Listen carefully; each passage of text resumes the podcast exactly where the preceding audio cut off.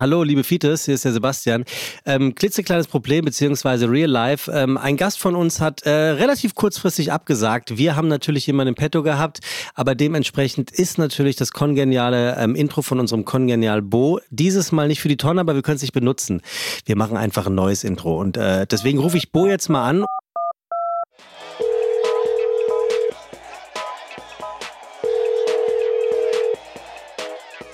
Hola. Ja, äh, Gude, Bo, hier ist der Sebastian. Du, ein klitzekleines Buona Problem und zwar. Ich bin leider Hä? nicht da, ich bin in Urlaub gefahren. Ah, scheiße, äh, nee. Und kann leider nicht an die Telefon gehen. Äh, Ich habe alle ausgeschaltet und der macht ein, Der macht Urlaub. ein bisschen Urlaub. Äh, Ich grüße alle meine Freunde und äh, wenn ich wieder da bin, ich sage Bescheid. Ja? Auch für die Gastro äh, leider nicht. Ne? Okay, arrivederci. Ja, hasta la vista, Intro. Herzlich willkommen bei Fiete Gastro, der auch kulinarische Podcast mit Tim Melzer und Sebastian E. Merget. Chuck, Digga, Props, Digga, ihr habt meinen Respekt. Ihr macht Digga, Mucke, Schicke, Mucke, oh, wie gut das schmeckt. Ja, Tim, Ja, man kann dich auch nicht allein lassen. wieso denn nicht? Kaum sehen wir uns ein paar Wochen nicht, heimst du irgendwelche Preise ein, Krass, ne? bist in Bestsellerlisten Nee, das ist mir schon echt auftre- unangenehm. aufgetreten. Das Geheimnis deines Erfolges ist was? Äh, Dummheit. Ja, Ja, keine so, Angst. so platt? Ja, keine, keine Angst. Also Keine- kein, kein, äh, kein, kein, wie soll ich das sagen? Ich, ich, ich freue mich oft über das, was ich im positiven Grundgefühl habe. Und ich mache mir nicht so viele Gedanken um die negativen Konsequenzen, die es haben könnte. Und dadurch Weil funktioniert mehr, ja. als dass es nicht funktioniert. Aber es gibt auch wahnsinnig viel, was nicht funktioniert. Bloß darüber rede ich dann ja natürlich nicht. Aber du hast doch nicht so viel Erwartungshaltung dann, oder was? Das muss man sagen. Das ist wie die Umwelt an mich. Aber das ist geil. Ja, ja. Nein, also ich bin jetzt, äh, wir haben ja, äh, du, du, du sprichst an, wir haben den blauen Panther gewonnen. Ja, aber was was ein blöder Titel für so einen tollen Überhaupt Preis, nicht. oder? Ich finde das geil. Blauer Panther. Ja, Vorher war es ja bayerische Fernsehen. Äh, der goldene Bär oder was? Nee, das ist Berlin. Ja, oder diese eine Himbeere. Okay, also blauer Panther, Ja, blauer ja? Panther, super, äh, ein sehr schöner Preis, also auch handwerklich ein sehr schöner Preis und äh, ich bin da wahnsinnig stolz drauf, also weil es äh, ähm, also für natürlich zum Schwarzwälder Hirschen, Mhm. die die so, ja, die, das, äh, die ja. ich weiß bis heute nicht, wie ich dieses Format nennen soll. Docutainment. Docutainment? Also wir haben jetzt einen? Entertainment-Preis gewonnen, also einen Unterhaltungspreis. Und das finde ich halt geil, wenn man solche Thematiken auch mit, mit, mit deepem Impact oder mit Nachhaltigkeit trotzdem unterhaltsam Mhm. rüberbringen kann, dass die Leute auf, auf manchmal leichte Art und Weise äh, auf eine Reise mitgenommen werden die dann vielleicht zum Nachdenken anregt und vielleicht die eine oder andere kleine gesellschaftliche Veränderung herbeifügt. Also das finde ich schon ganz, ganz toll.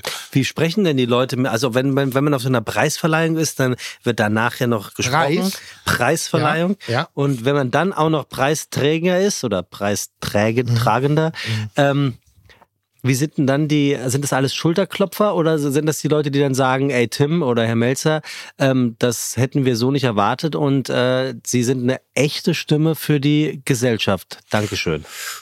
Ich, ich, ich glaube, durch die, die Ballung der Preise für zum Schwarzwälder Hirschen, vom Grimme Fernsehpreis, äh, ähm, Ach stimmt, Grimm ist ja auch noch dabei gewesen. ja, das sind, ja, das ist, das sind äh, relativ viele Produzentenpreise, äh, einen evangelischen Medienpreis haben wir bekommen. Also da ist schon eine ganze Menge passiert, also durch, durch viele ge- gesellschaftlichen Schichten von Unterhaltung bis eben auch Info äh, oder Docu äh, von handwerklichen Preisen über äh, gesellschaftlich relevanten, relevanten, weil man die Gesellschaft relevant mit bewegt hat. Auszeichnungen, die wir da bekommen haben. Ist das in diesem Falle, äh, würde ich sagen, überwiegend, wenn nicht sogar grundlegend positiv, weil wir dort was versucht haben und was geschafft haben, was es in dieser Art und Weise, in dieser Form eben so noch nicht da war. Mhm. So, damit meine ich nicht den Inhalt, sondern ich meine die Gesamtkonzeption. Protagonisten, Sender, Produktionsfirma, äh, die, die, die Menschen, die wir das mit uns gemacht haben, ähm, André Dietz dazu. Also wir waren schon eine ganz, ganz komische Truppe, die sich da auf eine sehr, sehr lustige Reise eingelassen haben und sich auch nicht zu schade waren, eventuell zu scheitern. Und ich glaube, das zeigen wir dort auch sehr deutlich, dass wir uns immer wieder in Frage stellen, dass wir nicht mit einer Lösung rangehen und die äh, äh, einfach nur versuchen, filmisch darzustellen, sondern wir haben gesagt, das Leben wird uns Fragen stellen und wir werden dann versuchen müssen, Antworten zu finden. Und das haben wir in der Gemeinschaft sehr gut ge geschafft. Ich habe mich was gefragt. Ja. Ich frage es mal in Reinhold Beckmann-Manier. Mhm. Tim, häutet sich Herr Melzer gerade? Weil Mhm. das Thema, über das wir gerade gesprochen haben, dann haben wir gerade, bevor die Aufzeichnung anging, Mhm. über ein äh, sehr tiefgründiges Thema gesprochen.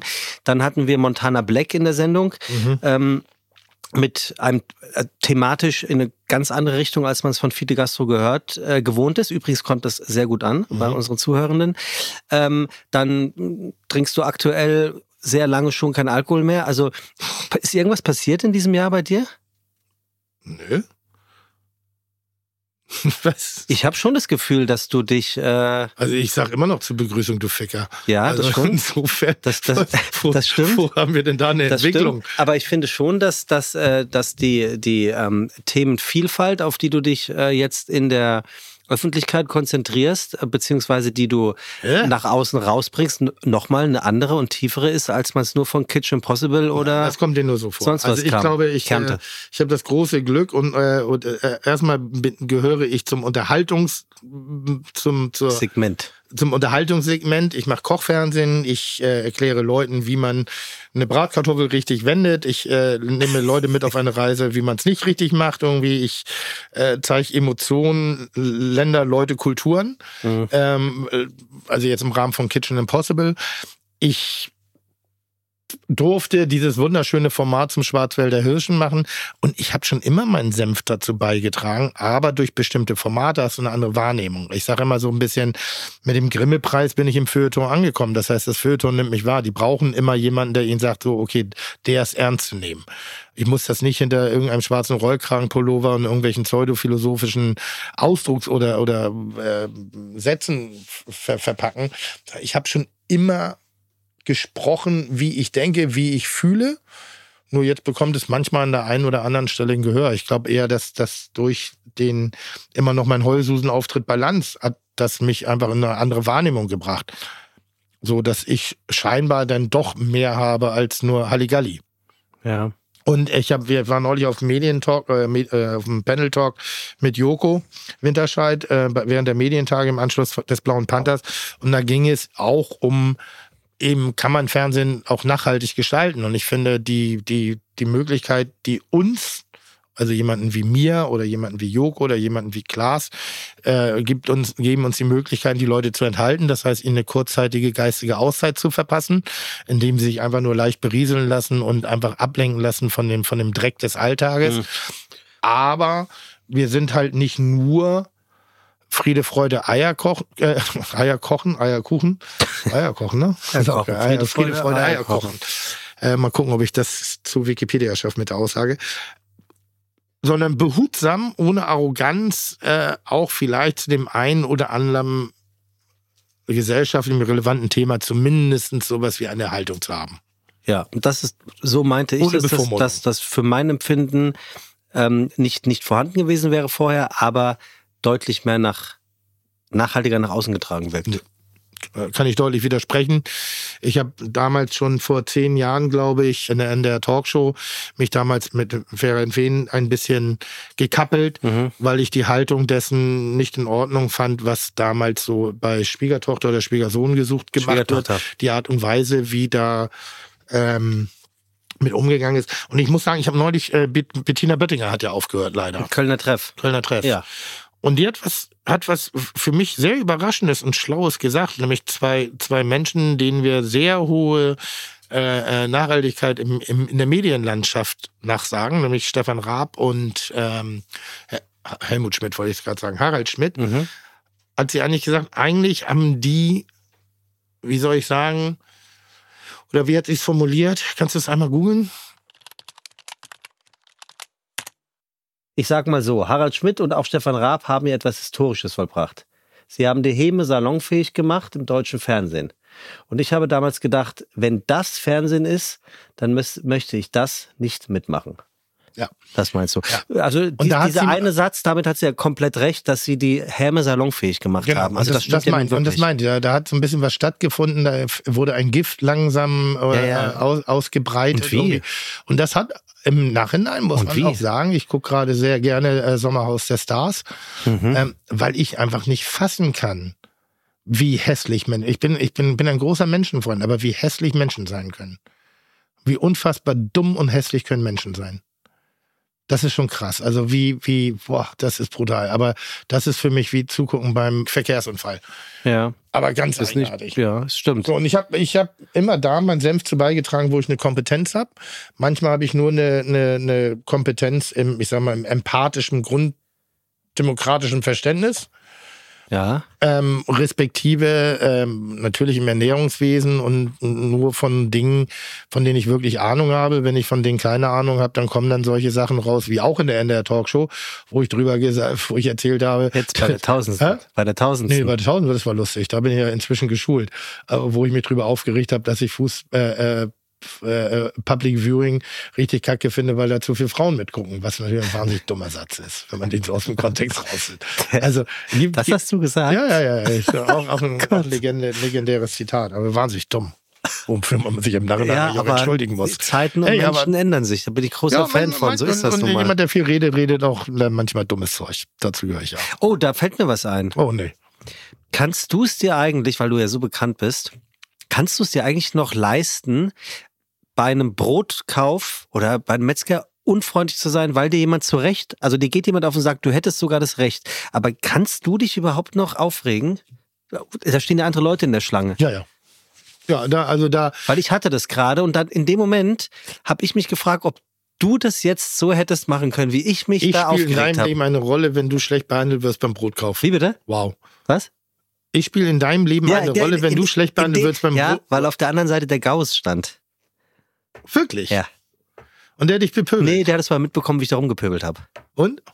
Der, der hat seine Brote geschmiert. Aber in dem, das war der Zusammenhang, warum ich an dich gedacht habe, ob, ob du es dir überhaupt noch erlauben kannst, dich auch zu Recht oder unzurecht, zu Unrecht, äh, im Alltag pöbelnd über etwas zu echauffieren, ohne dass Na, jemand naja, sagt, ach, der ich, Melzer. ich muss es intelligenter machen, respektive, ich, ich sag so, halt mal einen Ball flach oder solche Sachen. Ich habe neulich einen, Fall gehabt, kam ich am Flughafen an, hatte den Wagen voller Koffer, äh, bin zum Taxi und dann war da der, der Kannstein und ich sag mal, der Wagen war ungefähr einen Meter vom, vom Taxi entfernt und der, dieser Gepäckwagen rollte immer weiter und dann habe ich versucht, den festzuhalten, mit der einen Hand die Koffer runterzumachen und der Taxifahrer hat sich jetzt kein Millimeter bewegt, sondern stand so mit der Hand und war eigentlich eine Distanz von 40 Zentimeter, die er hätte überbrücken können, um mir kurz zur Hand zu gehen. Und dann sagt er, Entschuldigung, können Sie mal ganz, und dann sagt er, ich bin ja nicht dein Lakai. Ich, davon rede das ist ein normales, Sie sehen doch hier gerade, dass das gerade nicht so, ich erwarte doch, ich brauche nur ein bisschen Hilfe gerade. Und ähm, das war das erste Mal seit ungefähr gefühlten 20 Jahren, dass ich auch kein Trinkgeld mehr gegeben habe. Und äh, wo ich dann auch gesagt habe, nee, Ach, du hast du das musst- Taxi aber genommen. ja, ich, Mit dir. das war ja Flughafen halt, ne? Ja. So, und das fand ich fand den wahnsinnig unhöflich und äh, fand den wahnsinnig, ja, wie soll ich sagen, anmaßend auch sogar. Das ist, ich brauche nur und Hilfe. Was ist dein Problem? Und glaubst du, er wusste, wer du bist? Das ist mir egal. Ja, ja, klar, es ist egal, aber das, Das ist mir relativ egal. Ich meine, wenn ich in Berlin in einer, in einer, in einer, in einer Hipster-Kneipe bin, irgendwie, dann werde ich auch manchmal nicht bedient, weil ich ich bin. Also ich habe nicht nur Vorteile dadurch. ja, aber trotzdem, so richtig beantwortest die Frage ja nicht. Ob, ob du es dir noch leisten kannst, aus dir, aus deiner Haut rauszufahren, wenn du wirklich meinst, das geht jetzt gar nicht mehr anders? Oder ist dir diese Freiheit, nenne ich jetzt mal, genommen, ob deiner Prominenz? Ich bin generell äh, orientiert an meinem höflichen Miteinander und Ja. ich versuche das auch bis zum letzten aufrechtzuerhalten. Nichtsdestotrotz werde ich vielleicht auch mal an der einen oder anderen Stelle mich im Ton, aber nicht wirklich mit Absicht vergreifen, aber aufgrund von anderen Wäre, Umständen. wäre menschlich. Und wenn, wenn es, es, es, oft hat es was bei mir mit Reisen zu tun, weil da bin ich ja abhängig von bestimmten Situationen. ja. Und da sind manche Leute, wenn sie auf das Einhalten der Regeln achten, manchmal etwas pedantisch in ihrer Ausstrahlung. Ja, da kann ich mir aber auch Und da, vorstellen. kann, und da bin ich sehr kurz. ja, da kann ich mir aber auch vorstellen, dass du, die, dass du diese Einhaltung von Regeln sehr dehnst. Dehnen kannst, wenn du möchtest. gar nicht. Nee? Ja, miteinander. Also das ist äh, neulich für eine Gruppe von vier Leuten eingecheckt, irgendwie die Reisepässe dabei gehabt. Und dann sagt er, ja, kann ich nicht machen, muss die Leute sehen. Und wir sagen, naja, das, also das sind vier Reisepässe, das sind vier Tickets, also wird ja, nee, muss ich sehen. Als ob der da jetzt irgendeine besondere Security-Check macht in dem Moment. Und daher dann muss ich telefonieren irgendwie und dann waren die Leute woanders und dann sind sie doch noch gekommen, wo ich am Ende, und dann guckt er einmal so hoch, ja, alles klar, das passt. Wo Machst du dann einen dummen Spruch? So nach dem Motto, wollen Sie nicht nochmal gucken, ob es nicht auch wirklich ist? Nee, na, nachhaken nicht, währenddessen. ja. ja. Also so hinten raus dann nicht. Das macht für mich keinen Sinn. Also Gut. entweder liefere ich oder ich liefere nicht. Aber apropos. Aber manchmal ärgere ich mich dann. Und manchmal würde ich sagen, hätte ich mal gesagt. ja, Aber manchmal habe ich auch keine schlaue Idee. ich kann mir schon vorstellen, dass das schwierig ist. Du musst dich da ja unter Kontrolle haben. Ja, Das ist doch scheiße. Kannst du gar nicht pöbeln, richtig. doch, ich kann pöbeln. Ah. Ey, kannst du wirklich? Mir tat Bettina Rust echt leid. Was? Ja. Ich finde, ich habe mich so ein bisschen wiedererkannt, wie schwer dies doch hatte, dich Was? und Tees. Was? Also wir reden von von äh, wir reden vom Super Spreader Event in der Fabrik in War Ottensen. super, oder nicht? Ich kenn, ja, es war super. Ähm, Also ich habe ein neues Kochbuch veröffentlicht, das heißt 24-7, was Genau. wirklich ein sehr, sehr schönes Kochbuch ist. Ähm, und wir waren eingeladen, im Rahmen des Literaturfestivals in Hamburg eine Lesung zu machen, was Mhm. ja drollig genug ist. Und ich habe mir nicht nur zur Unterstützung, sondern äh, um auch zur kompletten Aufwertung der gesamten Veranstaltung äh, äh, T.S. Ullmann eingeladen. ouch, das war jetzt aber Was? um zur kompletten Aufwertung der Veranstaltung. Das ist ja schon eine gute Veranstaltung. Da brauchst Ich ja, alleine mit dem Kochbuch. Also du alleine, ja, okay, du alleine. Also ist ziemlich langweilig. Ja, so, und jetzt war es aber natürlich so, du kannst ja nicht zwei Kinder ohne Kindergärtnerin in den, in, in den Garten schicken. Also haben wir uns noch, äh, war Bettina Rust eigentlich angehalten. Ja, das war ja kein Das- Kinder, mit euch zwei war das ja das- schwer erziehbar. Das sollte, das sollte halt ein Gespräch führen. Und wir hatten auch in der Vorbereitung eben kein Konzept und haben gedacht, das Konzept entwickeln wir während des Abends. Und ich man Bettina gemerkt. hat das großartig gemacht. Ja, in, in, in, in, den, in den Mitteln, die ihr noch blieben. Also ihr habt ihr ja Nein, jeden, perfekt gemacht. je, jeden Faden, den sie gesponnen hat, den habt ihr ihr eigentlich mit einer Kettensäge im Duett zerlegt. Ja? ja dann hat sie smart wie sie ist, den nächsten Faden rausgeholt. Den habt ihr irgendwie mit einer Harpune getroffen. Also wir, ich fand das ganz toll und wir dritten- überlegen, eine Lesereise zu Das könnt ihr machen. gerne machen, aber für mein Empfinden, äh, oder war es nicht meine eigene Meinung, nicht nur meine Meinung, tat es uns echt ein bisschen leid, dass die, die hatte es nicht leicht mit euch. Klar hat sie es gut gemacht, aber sie hatte es nicht leicht Na gut, das haben Siegfried und Roy auch nicht, wenn sie mit den Tigern auf die Bühne gehen, gegangen sind. gegangen sind. Ja, was ist denn das für ein Vergleich, ey? Was denn? Was ist denn Wer das? sagt denn, dass Ja, das, unser bist- besteht ja nicht daraus, dass Siegfried wir- oder Roy? Äh, und ich bin der Tiger. Ja, Das okay. ist sie, Siegfried und Roy. Also ich meine, wer, wer, wer sich keine Herausforderung stellen möchte, der hat auch da nichts zu tun. Aber, aber ich glaube, ich, ich glaube, sie hatte große Freude, weil sie ist auch nicht geblieben danach. Ja. Na, Also im, im, im, im, Zuge dessen habe ich eine Mail bekommen von einem Gast von, heute? Ja, Sekunde. Okay, gut. Von einem Menschen äh, bezüglich äh, mit Bezug auf dein Kochbuch 24/7 Ja. jetzt überall zu kaufen, auch bei Amazon, bald ein Bestseller, bald ist Weihnachten, bitte Mhm. kauft es. Moin aus Berlin. Ich wollte mich kurz melden, da ich Tims Kochbuch erstmals in der gebundenen Ausgabe wegen des Kopierschutzes bestellt habe.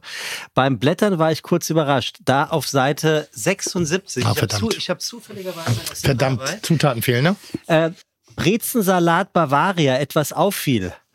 Beim Algorithmus des Kochens Nummer eins fehlt möglicherweise etwas. Dort steht Punkt, Punkt, Punkt eins in Scheiben schneiden. Ja. Ja, aber nicht was. Ja. Ist das ein Versehen? Liebe Grüße aus Hagen. Finde ich super. Nee, aber jetzt lies doch mal, nimm einfach mal erste Zutat, Brezen in Scheiben schneiden. Also wenn du jetzt Salat Bavaria zuhältst, Ja, dann ist das eine neue Designform. Vielleicht haben wir es da übertrieben, aber Sehr gut. natürlich geht's um Brezen. sehr gut. Hervorragend. Auch da hast du dich Weil danach sehr kommt gut. die Wurst und dann bleibt der- eine Zutat übrig, die noch nicht in Scheiben geschnitten ist. Okay. Und das ist die Brezen. Aber in der Tat ist das äh, falsch. Okay. Aber toll, es gibt, äh, äh, aber das finde ich halt, äh, ich, meine, so ein Buch, wir arbeiten da komplex dran und natürlich wird es immer wieder gegen gelesen und das ist auch die Hauptschwierigkeit, da keine Übertragungsfehler zu haben. Ich erinnere mich immer gerne noch an mein erstes Kochbuch, da habe ich halt ein, ein Pizzarezept äh, angebracht und habe aber vergessen, die Menge für das Buch runterzurechnen. Ach, Tim, ey. So, und dann haben halt Leute ein, ein, ein Pizzablech und das, die Menge, die ich im Rezept angegeben habe, also in der Beschreibung, entsprach eines Bleches. Aber die Teigmenge, die ich in dem Rezept angegeben habe, betraf zweieinhalb Kilo. Und jetzt kann sich jeder ausdenken, wie dick der Pizzateig ist, zweieinhalb Kilo auf ein Blech verteilt. Dick. Sehr dick, das ist eine Vierfachpizza. Und dann habe ich gedacht, na ja, wenn da doch steht dünn und knusprig, dann kann man ja vielleicht ein bisschen von der Teigmenge wegmachen. Also ich mache die ganze Geschichte nicht auf, die habe ich zu oft erzählt, äh, aber ich habe Leserbriefe bekommen und inklusive der der der Budnikowski ähm, Quittung fürs Backofenreinigungsspray Budnikowski ist äh, im Norden das, was im Rest Deutschlands DM ist. oder Müller. Ähm, oder Müller. Oder Müller Meier. oder Rossmann. Oder Rossmann. Ähm, Im Zuge dessen finde ich toll, dass sich die Leute offensichtlich dieses Buch auch wirklich durchlesen. Hm. Also äh, und ich habe es auch getan, Tim. Ich muss sagen, sowas gab es ja im Prinzip noch nicht. Das ist ja ein im Prinzip ein Buch mit Geschichten, in ich dem ich auch hab bisschen gekocht wird. ich, ich weiß, ich habe so ein bisschen. Schwierigkeiten jetzt darüber zu reden, weil ich habe es fertig. Ich bin sehr, sehr stolz drauf. Ich finde es wirklich Du toll. sollst nicht drüber reden, du Aber sollst nur aber- dieses Lob von mir annehmen. Dankeschön. Verstehst du? Aus Ja. meinem Mund. Das Vielen müsstest Dank. du bitte später noch signieren. Das mache ist ich für sehr die, Schwieger, äh, die Schwiegereltern von Lukas. Natürlich. Lukas, unserem äh, wunderbaren Tonmann, der gerade auf Sizilien war und gesagt hat, das beste Leben. Er geht raus aus den, in den Garten und pflückt Mandarinen und Zitronen vom Baum. Toll. Beste Leben Im Sommer. im Sommer. So, also wir haben Gast heute. Aber nichts mit, aber Äpfel und Birnen in, in Norddeutschland ist auch schön, wenn man in den Garten Ja. geht. Faustgeber hat einen Garten. Ach so, ich habe noch eine, eine Mail, die muss ich vorlesen, Tim. Kann, wollen wir den Gast nicht dazu? Nee, ich, Ja, ja, ich muss das vorlesen. Ja. Also die, Manchmal würde ich auch die Meinung der Gäste dazu interessant finden. Aber komm, mach. Ich komme mir langsam wie ein Bittsteller vor. Bitte antwortet mir doch endlich, wie Hm? Ja. wir in Kontakt kommen können. Tim redet in jedem Podcast von Nachwuchsförderung und Erneuerung der Gastronomie. Mhm. Meine Idee setzt genau da an. Ich muss sie einfach mit jemandem teilen und möchte da wirklich nicht mit dem potenziellen Ansprechpartner hier in Essen oder gar in Dorsten das machen. Mhm, Liebe Grüße. Hm, hm, hm. Hat er eine Nummer angegeben? Ich rufe ihn an. der, ja, hat er. ja, dann Jetzt? schick, schick. Nee, jetzt nicht. Jetzt machen wir erstmal den Okay. Gast, aber vielleicht Also, rufe ich ihn gleich an. Lieber Lutz, du wirst angerufen. Jetzt habe ich den Namen doch gesagt. So. Mhm. Also unser heutiger Gast Tim heißt Lutz und hat eine super Idee. Was denn? Ja, Humor war noch nie da. Ach doch, der war schon gut. Unser heutiger Gast hat eine Ausbildung in Medien, Kultur und Psychologie in Hamburg gemacht. Er war früher Kurier für Apotheken und hat als Marketingpraktikant bei einem großen Verlag gearbeitet.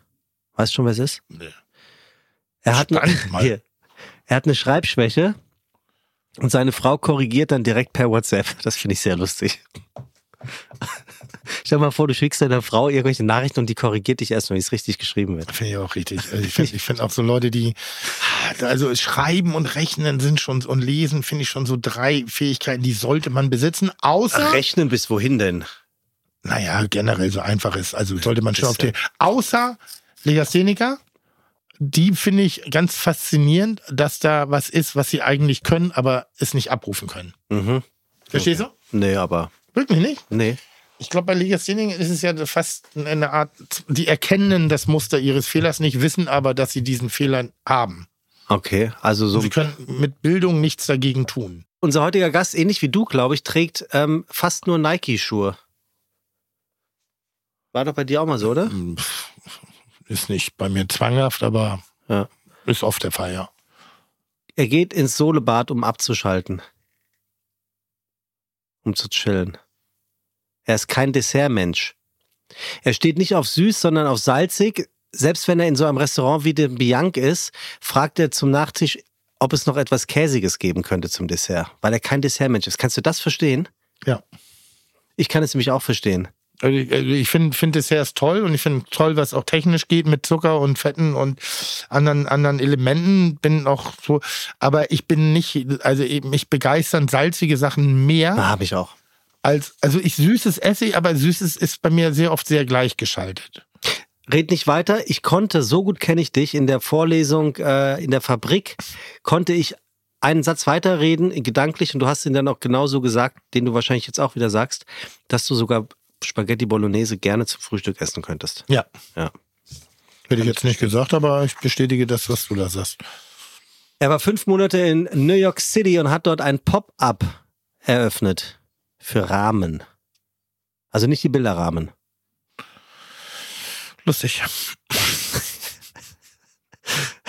Er ist auf Citybikes tagelang ähm, durch diese große Stadt gecruised, um nach der richtigen Schlachterei zu suchen für seinen Pop-Up-Store. Und da habe ich mal was gehört. Oder Pop-Up-Restaurant. Wirklich jetzt? Kenne ich die Geschichte oder kommt mir die nur komisch vor? Weiter? Mittlerweile hat er hier in Hamburg mit seinem Partner mindestens drei Restaurants, einen Lieferservice und eine Produktion, in der er produziert. Mhm. Über eines seiner Restaurants beschwerst du dich ganz gerne, wie man dort so sitzt. Nämlich auf dem Präsentierteller. Mhm. Ja, er hat ein Restaurant und da sagst du wohl, dass du dort wie auf einem Präsentierteller sitzt, dass dich sozusagen jeder sieht und dich nicht in Ruhe essen lassen könnte. Mhm. Er macht das alles, wie gesagt, nicht allein. Er ist das sogenannte Verkoster-Brain und sein Partner das Culinaric Brain. Der sich übrigens, sein Partner, das Kochen selbst beigebracht hat und die Gerichte für die Rahmen und die Buns, die sie anfertigen, selbst kreiert hat. Walle. Was? Walle. Das ist der eine. Sind die beide hier? Und ist nur einer da.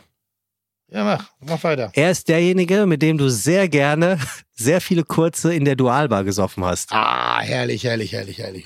Eines seiner Restaurants wurde gerade zur neuen Bar des Jahres gekürt. Was? Ja, lustigerweise. Wirklich? Ja, zur neuen besten Bar des Jahres, so rum. Hast du das nicht mitgekriegt? Ja, du warst beim Blauen Panther. Sein Restaurant wurde zur besten neuen Bar des Jahres gekürt. Stimmt, das habe ich auch gehört. Ja. Mehr habe ich nicht. Ich dachte, du wüsstest das längst. Ja, sag. Ja, weißt du doch, sag, Sag. du. Nee, sag ich nicht. Wiener, Sag. Steinkönig. Sag ich nicht. Wie? Sag ich Ja, das nicht. ist er doch. Ich hasse, ich hasse diesen Laden. Wirklich Jing abgrund, Jing? Ja, abgrundtief, weil es nicht meiner ist. Ich, auch das wusste ich, dass du das sagst. Ich hasse diesen Laden abgrundtief. Ich finde, weil es nicht mein ist es die ich bin Bullerei so, weiterentwickelt. Ich bin, nee, es ist, ich bin so positiv neidisch und wirklich so, oh, das ist ein ganz, ganz, ganz toll. Hol ihn rein. Ja, also wir begrüßen bei Fide Gastro ähm, Wiener Steinkönig und ähm, du hast eigentlich schon das Thema der Sendung aufgegriffen, äh, dieser, dieser positive Neid, von dem Ja, du gerade ja, ja. gesprochen hast. Ähm, mich jetzt schon, also ich nervt mich jetzt schon richtig der Podcast, der jetzt kommt. Irgendwie, weil ich nicht, ich, ich kann nur Brown-Nosing machen. Ich kann nur Arschkriecherei machen und weil mir heißt das das unangenehm Brown Nosing? Ja, und, Das ist ja- und, und, und weil, weil mir das unangenehm ist, werde ich das wieder in üb üblen Beleidigungen und Beschimpfungen verpacken, wie, wie inkompetent und hobbyhaft man pseudoprofessionelle Gastronomie machen kann, die einfach wirklich, wirklich, wirklich herzerfrischend, berührend und top-qualitativ ist. Das hast du nett gesagt, Tim. So, also wie, was soll ich jetzt machen? Was soll ich machen? Soll ich nett sein? Soll ich pöbeln? Ich weiß es nicht. Sei du. Hä? Sei du. Ah, Aber geilste Zusammenfassung. Ach, Sebastian, moin. ah, deines Lebens? Ja, sensationell. Fünf Monate New York, Metzger suchen und, und eine, eine, eine, um eine Rahmenbude zu machen. Ich wusste nicht, dass du ein Pop-Art hattest. äh, ich, ja, ja, genau. Alles, also vorweg, alles Hallo zusammen. erstmal. Moin. Ähm, genau. Ich mache alles zusammen mit meinem Partner Valentin, genau. Und wir haben sozusagen Pop-Up gemacht, allerdings nur einen Monat. So. ja. Der Lower East Side, No Liter. Und da haben wir das gemacht. Oh, jetzt kann ich wieder pöbeln. Wieso? Das ist, äh, ja, weil ich das toll finde. Weil ich ja, da, du hast ja schon mehr geschafft als ich jemals. Äh, und ich hatte mir das so, auch ja fest gesch- vorgenommen. Du blöde Sau. Äh, das darf man an der kameradschaftlich, freundschaftlich. Auf jeden darf Fall. man das also auch Dummes respektabel Schwein anerkennen. geht nicht, dumme Sau. Dumme Sau finde ich hat Ja. was liebevolles. Ja, dummes Schwein ist. Nee, dummes Schwein Nein, ist aggro. Komisch, ne? Ja, aber Lustig. dumme Sau ist halt Ja. so. Das liebevoll. Dummes Ja, Sau, fast schon du. Liebes. Ja. Das ist Kinski, glaube ich. Ich glaube, Kinski hat dem, Dumme Sau, du. Hat dem Ganzen so ein bisschen den Groll genommen. Die Salon, hat, die, hat, die, hat die Sau salonfähig gemacht. Du, lass, fang mal bitte gleich an zu erzählen, weil ich kann so, das ist schon wieder so ein bisschen wie ein Momentum wie mit Tees. Ich feier, mal abgesehen von der Suppe, alles komplett ab. Mir fällt gerade auf, Tees Wiener, ne? Ja. Nicht, weil, weil du wirst ja mit E geschrieben. Ja, und dann gibt es auch so Leute, die sagen immer Wiener. Genau. Meine Oma hat es im Sauerland auch so gesagt. Ja. Mehrfach korrigiert, hat nicht geklappt. Guck, So, okay. Ich, nur damit, okay. damit ich es richtig vorlese. Freunde, der Ruf bei Fide Gastro wurde zuletzt immer lauter. Ladet doch mal Gastronomen oder Gastronominnen ein, die nicht jeder kennt, weil sie in irgendwelchen Kochshows unflätig durch die Gegend maulen, sondern weil Mhm. man sie eben als das kennt, was sie sind. Gute Gastronominnen und Gastronomen oder innovative Kreativköpfe der Kulinarikszene oder Menschen, die anfangs vielleicht keinen Plan von dem hatten, was sie da heute aber sehr erfolgreich im gastronomischen Bereich betreiben. Fites, wir haben euch gehört, nicht erst jetzt, aber wir können uns ja nicht jeden Hans oder Franz oder Heidi oder Franziska hier hinsetzen. Also, wen haben wir denn heute da? Wiener Steinkönig. Und so viel sei verraten, ein Teil im Nachnamen steht aktuell für den Status des Kulinarikprogramms hier in Hamburg. Denn Wiener und sein Partner Valentin bzw. ihre Gastronomiekonzepte thronen wie Könige in der Hansestadt. Beispielsweise das Momoram, ein Restaurant mit frischen, hausgemachten Nudeln, in dem man bei aromatischen Gerichten Wert auf regionale Produkte legt und auf Zusatzstoffe verzichtet. Oder Momo Buns, Streetfood und Burger auf Asiatisch. Fites, wenn ihr da seid, ich sage nur Bulgogi Cheesesteak, habe ich das richtig ausgesprochen? Korrekt. Ja. Angelehnt an das Philly Cheesesteak, Tim, weil du schon wieder so komisch guckst, landet hier allerdings statt klassischem angebratenen Steakfleisch mariniertes Entrecote zwischen den Sandwichhälften. Dazu kommt Kimchi, Asian Slaw, Cheddar und ein perfekt gebratenes? Spiegelei. Oh, das ist schon geil. Wo gibt's das? Bei Momo Buns. Das ist unser Nachbarladen, klein, so ein bisschen so verkannte, so die hässliche kleine Schwester, Ja. so mäßig. Und das sieht Und gut aus. Oder hässlicher Ist kleiner auch, Bruder. Ja, oder das, ja, oder Du dumme Sau. Äh, SchwesterInnen. Aber ähm, genau, das haben wir, genau. Das gibt's direkt nebenan. War ich noch nie. Da gehen die Leute immer nur rein, wenn sie zu Momoram wollen, dann stellen dann fest, sie sind gar nicht bei Momoram, sondern bei Momo Buns, dann denken sie, oh, scheiße. Die, die bleiben, freuen sich dann immer. Erkenne ich wirklich nicht. Echt Toll, nicht? nee. Ist auch von, aber ich bin, von innen bin auch, auch kein, sehr also geil. seit mehreren Jahren ja kein Hipster. Es hat auch Ewigkeiten gedauert, bis ich ja in den, in den Prototypen oder äh, für mich wirklich einer, einer perfekten Gastronomie äh, äh, das Erlebnis endlich haben durfte im Yinging, dass ich da wirklich, kommt gleich, weiß ich, aber wie lange, wie lange hattet ihr auf, bis ich endlich da war? Boah, fast ein Jahr, würde ich sagen. Ein ne? Jahr, glaub ich, fast nee. September. September letzten und- Jahres haben wir Und aufgemacht. das war so schnell kulinarische Bucketlist bei mir und ich habe über ein Jahr gebraucht, um da einfach meinen Arsch mal hinzubewegen. Nicht, weil ich da keinen Respekt vor habe, sondern einfach, weil manchmal ist das Leben halt so. Manchmal kommt das Leben dazwischen. Ne? Ja, manchmal kommt das Leben dazwischen. Dazu, Echte Leben. also Spiegelei. Ah, das sieht auch so geil aus. Das, das ist auch geil. weiter. Ich finde es auch geil. Also Das tatsächlich, wir, das können wir aber mal über mich reden ist, an der Stelle? Denn ich wollte, mal. ich wollte die Leute wütend machen wieder. Entschuldige. wie geht dieser Spruch, den du noch hattest? Genug von mir? Hä? Können wir jetzt mal über mich reden? Nee, Ja, genug von euch, mehr von mir. Irgendwie sowas. Dazu ein Rahmenlieferservice und eine eigene Nudelproduktion. Da könnte man meinen, der Rahmen, in dem sich die beiden bewegen, ist abgesteckt. Aber die Rahmenbedingungen waren so gut, dass die beiden Restaurant-Stylos neben dem König im Namen noch ein Ass im Ärmel hatten und den aktuell angesagten Hotspots in Berlin des Nordens von einer Sphäre in die nächsthöhere führen. Das Jing Jing. Übrigens gerade zur besten neuen Bar des Jahres gekürt. Was witzig ist, da das Jing Jing ja eigentlich ein Restaurant ist. Vielleicht zeigt das aber schon, wo und wie Gastro längst neu gedacht wird. Wir finden es raus und sagen herzlich willkommen bei Fide Gastro. Schön, dass du da bist. Wiener Steinkönig. Moin. Moin. Moin. Äh, Ja, danke für die, also wunderbar. Also, ich auch. also deine, dein Wer bin ich Spiel fand ich, ja, du gewöhnungsbedürftig. Das war alles, was du mir gesagt hast, du dumme Sau. Ja. Ähm, aber ähm, ja gut, ich habe auf jeden Fall viel Neues äh, über mich gelernt in der Zeit ähm, als Legastheniker. bist du? Nein, Nein, aber nur ausgeprägte Rechtschreibschwäche. Kommasetzung ist das Thema. Ganz gefährlich. Und ich neige dazu, auf dem Handy einfach nur schnell das runterzurattern. Ja. Irgendwie LinkedIn-Post oder Social Media, dann kriege ich dann nur kurz eine WhatsApp danach so, äh, Entschuldigung, da. Ungefragt wohlgemerkt. Aber ich, ist auch super. Wie alt bist du? Boah, 42, 43. Oh, da frage ich mich, ey, krass, oder? 80er Jahrgang. Was er schon alles erreicht hat Ja, mag ich. mit 43. Oh Gott, oh Gott. Ich das Mikrofon essen. Hä? 43. Erzähl, erzähl mal ein bisschen, also äh, nur, nur, nur für mich. Ich, ihr seid ein bisschen das, wie ich mich gerne sehe. Also, weil ihr habt eine, eine extrem zeitgemäße, für mich äh, wirklich top gekochte, äh, äh, sehr, sehr emotional dichte, atmosphärische äh, Hipster-Gastronomie, ohne auch nur ansatzweise im Bereich der Oberflächlichkeit anzutreten. Irgendwie, ihr seid im Produkt drin, ihr seid wirklich verbissen, was Qualitäten angeht, ihr seid uneinsichtig, wenn es Kritik gibt. Äh, ich sag mal, Beispiel Schärfe, da kommen wir später nochmal drauf ein, weil ihr so sehr dran glaubt äh, und das auch richtig macht. Ihr habt sowas Bockiges und sowas Ver Verbindliches und sowas Versöhnliches miteinander. Wo kommt das her und wie hat das angefangen?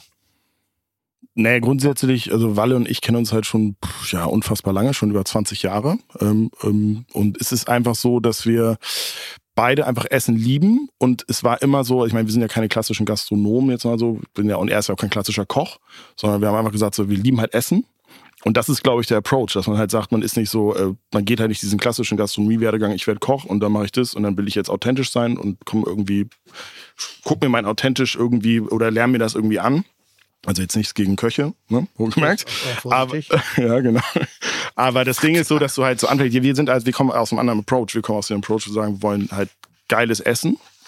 So. Und dann war die Frage immer, bei Rahmen war es ja auch so, dass sie gesagt haben, ey, Rahmen gab es so zu dem Zeitpunkt, gab es wirklich einen Laden. Das war Zipang, der kleine Laden da. Und ähm, ansonsten gab es das ja gar nicht. Und dann haben wir gesagt, so, ey, warum gibt's das denn? Warum macht das denn keiner? Wann kommen die denn eigentlich? Also in Berlin kommt dann so, poppte dann so ein, zwei Läden auf. Aber es hat irgendwie keiner gemacht. Und man hat sich immer gefragt, warum nicht? Und dann, komm, jetzt machen wir das einfach. Und so hat das dann immer angefangen. Also eigentlich aus dem Approach raus für einen selber was Geiles zum Essen. Also einen Ort zu schaffen, wo man geil essen kann. Also eigentlich ein egoistischer Ansatz. Oder ist es eine gewisse Respektlosigkeit, die er an den Tag legt? Also meinst du kulturelle Aneignung Ja. und sowas? Vogelschwein. Äh, Jetzt schon? Was? Ja, ja, ist okay.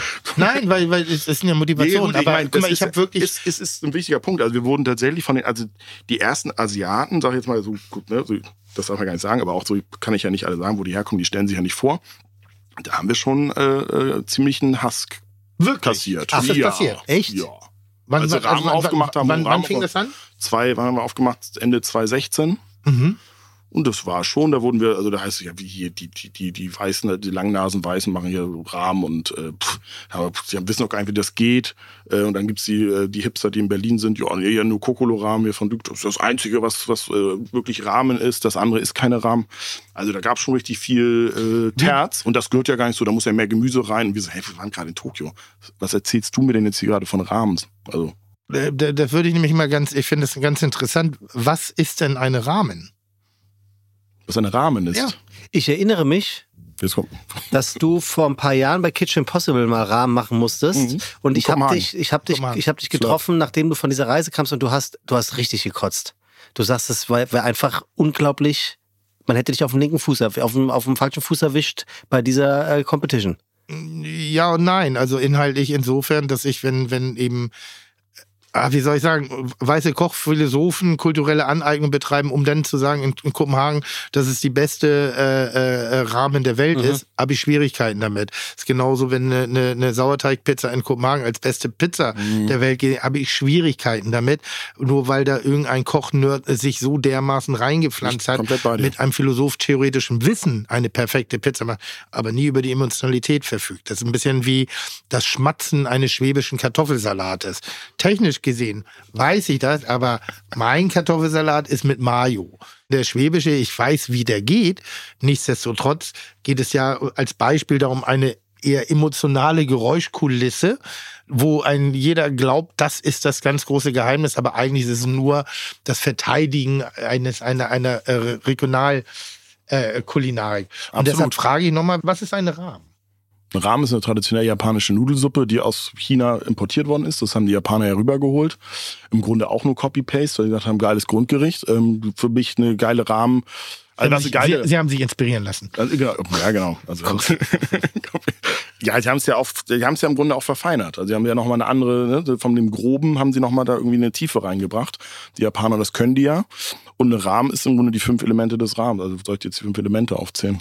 Ja, Oder- weil ich der Meinung bin, dass die Rahmen nichts anderes ist als ein Eintopf und es gibt keine, es gibt keine Gesetze über einen Rahmen. Du kannst, ist- du kannst dir eine Rahmen zusammenzimmern, um eine gute Rahmen herzustellen. Dann kommen fünf Elemente ins Spiel.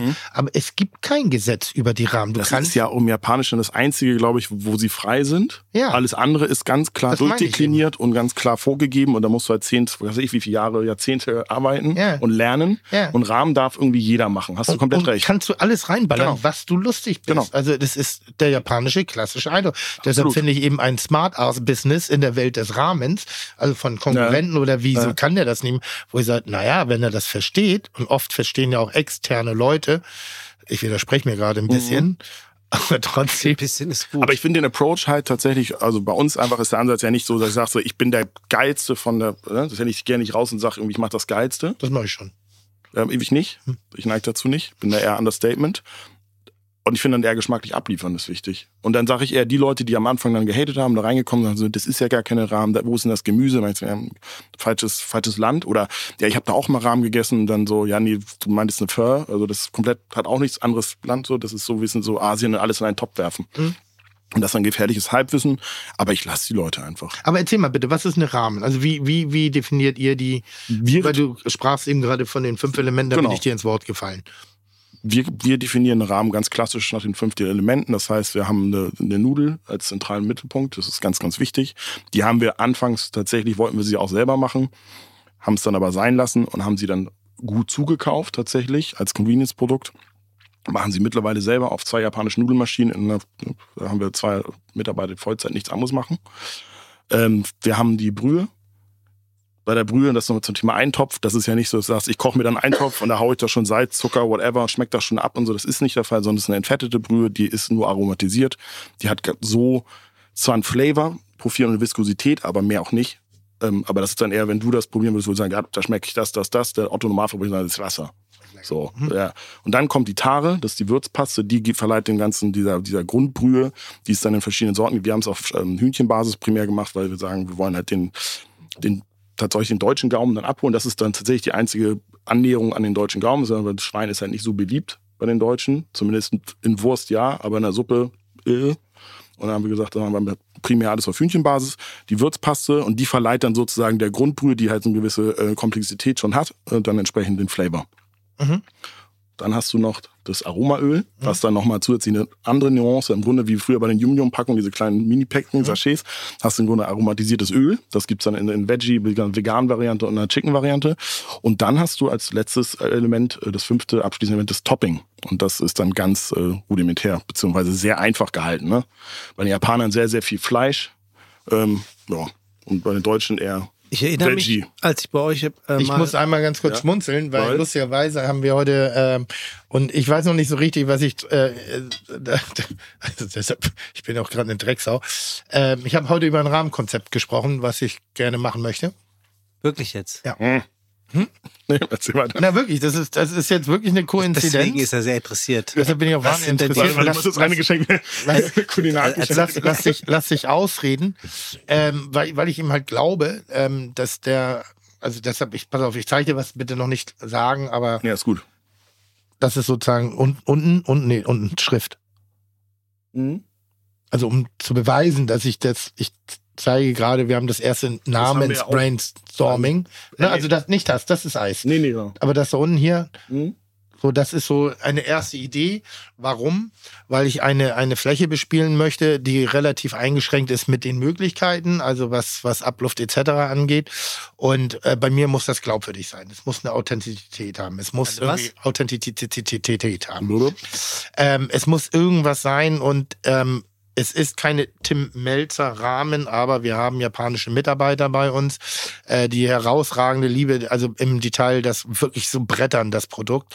Und ähm, ich auch immer wieder versuche mit meinen Mitarbeitern denen neue Optionen anzubieten, außer immer nur das Klischee wegzukochen, sondern vielleicht in eine Selbstständigkeit reinzugehen. Und wir haben, deshalb bin ich gerade sehr im Witzig. Thema drin. Ah, okay. Also wirklich sehr im Thema drin. Warst du dich gerade auch in Japan? Ich war auch gerade in Japan und habe da, aber da bin ich ja gar nicht so der Klischeefresser, ne? Sondern da esse ich das, was in dem Moment sich vor mir auftut. Ich habe nicht den Ehrgeiz, dann das zu erleben, Mhm. sondern ich laufe und wenn sich mir Läden auftun, ich bin nicht in den Genuss einer Rahmen Aber wollte ich Nee, fragen, also zufälligerweise nicht. Aber wir Ich haben habe ja 14 tatsächlich Stunden durchgearbeitet Ah, und also wirklich geploggert. Ich hatte diesmal gar nichts davon. Ähm, Weil wir futtern ja nur Rahmen Mhm. und dann nur abends dann zum Abschluss gibt's eine Isakaya oder irgendwas anderes Geiles irgendwie Ja. und dann und aber so habe ich und Isekaya, so abends so. nochmal neben dem Hotel nochmal in irgendeine Drecksbude Ja, reingesetzt und trotzdem gut gegessen. Aber das ganz große Event ist diesmal ausgeblieben. Erinnere ich das richtig, dass Rahmen relativ fettig sind? Gibt's solche und solche. Exakt. Also das, das ist was Lustige dran. Bei, bei Rahmen denken ja alles ist ganz witzig. Wir haben einen sehr hohen Frauenanteil bei uns. Und das ist ja auch okay. So. Ist auf jeden Fall gut. Ähm, aber ähm, genau, weil die immer denken sehr, das ist Suppe. Suppe, leichte Suppe, Ja, bekömmlich. Ich habe heute Abend eine Suppe gegessen. Ja, genau. Und dann denkst du so, was, was für Kalorienbomben Genau. sind. Ich meine, irgendwann kommt der Flavor ja. Ne? Das Ja. ist vollgeladen mit Fett, da hast du Aromaöl. Das ist, wir haben auch so ein paar Mazemen-Style-Nudeln, so, ne? Abura Soba zum Beispiel, das ist ja so klassisch, gibt's Einladen in Tokio, den wir, den wir derbe abfeiern. Der hat nur das Gericht und da hauen die sich, das ist dann Öl, Öl, Öl, Nudeln, Nudeln. Also du denkst du, pff, danach bist du eigentlich mit Ja. deutschen Magen bist du fertig. Ja. Gehst du direkt auf Toilette. Gibt es was Vergleichbares in Deutschland? Ein Restaurant, was nur ein einziges typisch deutsches ähm, Produkt führen könnte? Ja, Schorsch. Schorsch? Schorsch. Was macht Schorsch? Wurst? Currywurst Pommes. In Frankfurt, der? Nee, hier, Hier. unten. Ach so, ja. Ja, okay, aber ist ja kein Ja, Restaurant. wieso? Ja, okay. Was Ja, okay, ist ja gut, ist ja gut. Ja, beruhige dich, es ist ja gut, Currywurst Tim, nicht. Das ist du so, der Held im recht. eigenen Land ist Ich nichts bin so eine dumme Sau. Aber Ja, aber an der Stelle wirklich. Ja, ja. Warum ist das kein Restaurant jetzt? Doch, es- ich habe ich hab doch schon zurückgerudert. Ich wollte das. Äh, XXL Schnitzelhaus. Das kenne ich nicht. RTL 2 halt, ne? Nein, aber, aber, aber grundsätzlich geht es ja eben auch, auch im, gerade in der japanischen um die Perfektion, in der Genau, Perfektion genau. und die, die wird nie erreicht. Also selbst wenn du 900 Jahre oder, oder 70 Jahre dieselbe Tätigkeit, du arbeitest weiter an der Perfektion des einen Produktes. Ja, eben. und das hat ja auch eine große Glaubwürdigkeit, weil ähm, es ist eigentlich ist es ja manchmal komisch, was wir Köche machen. Wir sollen gut sein in der Zubereitung von Fisch, von Fleisch, von Gemüse, von vegan, vegetarisch, backen und auch Desserts noch selber können. Das ist einmal die ganze Bandbreite. Das ist, als wenn du einen Hals, Nasen, Ohren, äh, Popo, Genital, äh, Herz und Hirndoktor hast. Eierlegende Wollmilchsau. Ja, so, das ist so, auch bei der Medizin ist es für uns total nachvollziehbar, dass Leute sich spezialisieren. In der Juristerei ist es total legitim, dass sich Leute äh, spezialisieren. Nur in der Kulinarik ist so, warum lieferst du dumme Sau mir nicht vegetarisches, wenn du ein Steakhouse hast? Also, Genau. das ist, oder Ja, warum, äh, äh, äh, da Und dann sollst du auch da- rechnen können, ne? Mhm. Und dann sollst du auch noch rechnen können und auch noch ein guter Arbeitgeber und auch noch Marketing. Und nicht zu teuer. Hä? und nicht zu teuer. Und das Wasser ist bitte kostenlos. Ja, ähm, nee, aber das, da, da, da, deshalb mag ich das sehr in, auf meinen Auslandsreisen, wenn ich Restaurants sehe, die eben nicht alles können. Die eben nicht alles machen, sondern einfach ähm, sich auf eine gewisse Art und Weise spezialisieren. Und um da in dieser Spezialisierung halt in einfach ein, Top-Produkt abliefern. Tapas Also, Bars. ich hatte mir Gibt's ja in vorgenommen, Deutschland auch immer mehr, was, ne? Tapas-Bars Gute? oder was? Nein, aber generell, es, es gibt ja immer mehr. Das ist das Batu, die sich auf eine chinesische Nudelsuppe Absolut. äh, spezialisiert haben, plus ein bisschen Dim Sum, aber auch nur Donnerstag, Freitag, Samstag. Also auch nicht, oder? Ja, der Trend geht einfach dahin, dass ich auch merke, dass immer mehr, dass das, also es kommen immer mehr junge Leute, die was Neues machen und die sagen so, hey, ich will weg von diesem, äh, genau, eierlegende Wollmilch, so, dieses, das allerlei irgendwie hier, was willst du Eine haben? So dem Pizzeria Motto. macht eine Pizza und macht nicht So, mehr okay, Pizza, Pasta genau. und Involtini, sondern eine Pizzeria macht wieder nur Pizza. Und, und das ist eine Entwicklung, die ist gut. Die ist sehr Also gut. worauf ich heute so ein bisschen raus hinaus wollte oder möchte, immer noch möchte, ähm, noch glaube ich dran, dass das funktionieren kann, ähm, ist mal so ein bisschen über gastronomische Trends zu sprechen. Ähm, wo kommst du her, Tim? Wie war die. Gast- Ja, danke. Wie war die Gastronomie, bevor du in die Gastronomie bist? Wie Kochlöffel. hast du sie damals gesehen, als so ein Tim Melzer hier nach Hamburg reingerollt ist? Und wie, Tim, erste Frage an dich, siehst du denn ähm, solche Leute wie zum Beispiel Wiener und seinen Kollegen? Ab wann sind dir die aufgefallen wie sind dir aufgefallen und beobachtet jemand wie du dann, was so im kulinarischen Nachbarschaftsfeld los ist? ja, was ist denn da in der Kiste eigentlich drin? Tim, nee, gar nicht darauf antworten. Was wolltest du wissen? Das war eine, bist also eine sehr komplexe Du bist- Frage, du die du bist gerade eine dumme gestellt hast. Was wolltest du denn sagen? Ab wann ist dir denn äh, so jemand wie Wiener das erste Mal aufgefallen? So aufgefallen, dass du gesagt hast, den behalte ich mal in meinem äh, kulinarischen Blickfeld. Den beobachte ich mal. Ying Ying. Ah, Erster. Ja. So, weil das, das ist, das ist eine, eine, eine Küche, die ich äh, selber, also alles da, wo ich ein echtes Empfinden habe und oder wo, wo ich Erlebnis erlebt habe, wo ich eine andere Wahrnehmung habe als das Angebot, was hier sonst in Deutschland so stattfindet. So, Äh, nicht nur kulinarisch. bitte? Nicht nur kulinarisch? Eine andere Wahrnehmung? Nee, kulinarisch. Okay. Es So. hätte auch sein können vom. So, in, Im Rahmen ist jetzt für Gebäude. mich ein, eine, ein, es ist ein Einzelprodukt, was ich genauso gerne esse wie die Currywurst, was ich genauso gerne esse wie Sushi, was ich genauso gerne esse äh, wie, keine Ahnung, Kaiserschmarrn. Das ist ein Produkt für mich und da habe ich manchmal Lust drauf und manchmal auch überhaupt keine Lust drauf. Aber es ist eine sehr gute. Es ist jetzt für mich aber ein spontanes Element und das heißt, ich gehe bei mir in der Nachbarschaft los, irgendwie so, das Angebot war da nicht immer der Fall. Ähm, ähm, re, re, respekt, respektive ja, das war einfach da, bin, habe ich irgendwie aus irgendwelchen unerfindlichen Gründen einen Bogen drum gemacht. Das Ying Ying ist bewundere und ich weiß, ich hoffe, das hört man auch raus, dass ich Läden bewundere wie das Salt und Silver, ähm, wie äh, Mexikostraße, wie, ähm, hilf mir schnell. Ich nenne es mal das Salt und Silver in, oh Gott, das ist so schlimm, Altona. Leche Tigre. Leche Tigre, Nur noch Tigre. Entschuldige. Ah, Nur, Nur noch Tigre. Ist nur Tigre. war ich am Freitag wieder und ich muss da wirklich mal Karte, ne? einen raushauen. Ja, dem neuen, es ist einfach toll. Ja? Es ist eins der besten Restaurants in Hamburg. Man muss das Tigre wirklich sehr empfehlen. So, und Nur noch Tigre. und. Rabi und Aurelio machen halt einen geilen Job. Ja. So, das muss man den Land lassen. Und es Lea macht halt auch. Spaß. Und es macht halt Spaß. Ja. Und im Ying habe ich relativ schnell Vierjähriges am Samstag. schnell Mhm. Dinge gehört und es war mir am Anfang ein bisschen zu hip, deshalb war ich doch auch nicht jetzt, also zu hip im Mhm. Sinne von, dass eine bestimmte Foodie-Szene sehr schnell, sehr laut drüber gesprochen hat, was ich immer für sehr gefährlich Mhm. halte, für ganz gefährlich. Deshalb warte ich dann immer so ein bisschen und gehe dann nicht in diesen Duktus rein. Und dann war das aber von den richtigen Leuten sehr, sehr, sehr wohlwollend beschrieben und gesagt, die, das ist geil. Und dann, dann habe ich erst festgestellt, dass es die beiden Jungs machen. Ah, okay. Das war mir gar nicht bewusst eine Zeit lang. Also das war so irgendwie habe ich das nicht auf der Kette gehabt, bis mir das klar wurde, dass es die Jungs sind. Und dann haben wir, glaube ich, schon pff, ich glaube, drei Monate bevor ich das erste Mal da war, habe ich schon angerufen, um zu sagen, warum ich nicht da bin. Als ob das die irgendwas interessiert, aber irgendwie, weil das war, und dann bin ich halt in den Laden rein und da dachte ich so, ihr Ficker, den kaufe ich und schmeiß euch raus. Und warum So. warst du noch nicht da? Bitte darum. Naja, weil ich manchmal momentan, wenn ich essen, ich mag momentan nicht in neue Läden gehen.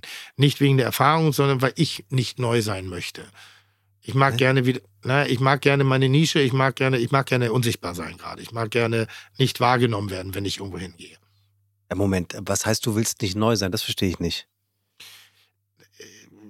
Es mag jetzt ein bisschen klischee-mäßig sein, aber wenn ich in ein Restaurant gehe, Ah, bin ich nicht der 0815-Gast. Und der Tim Manchmal Melzer war sogar auch schon da.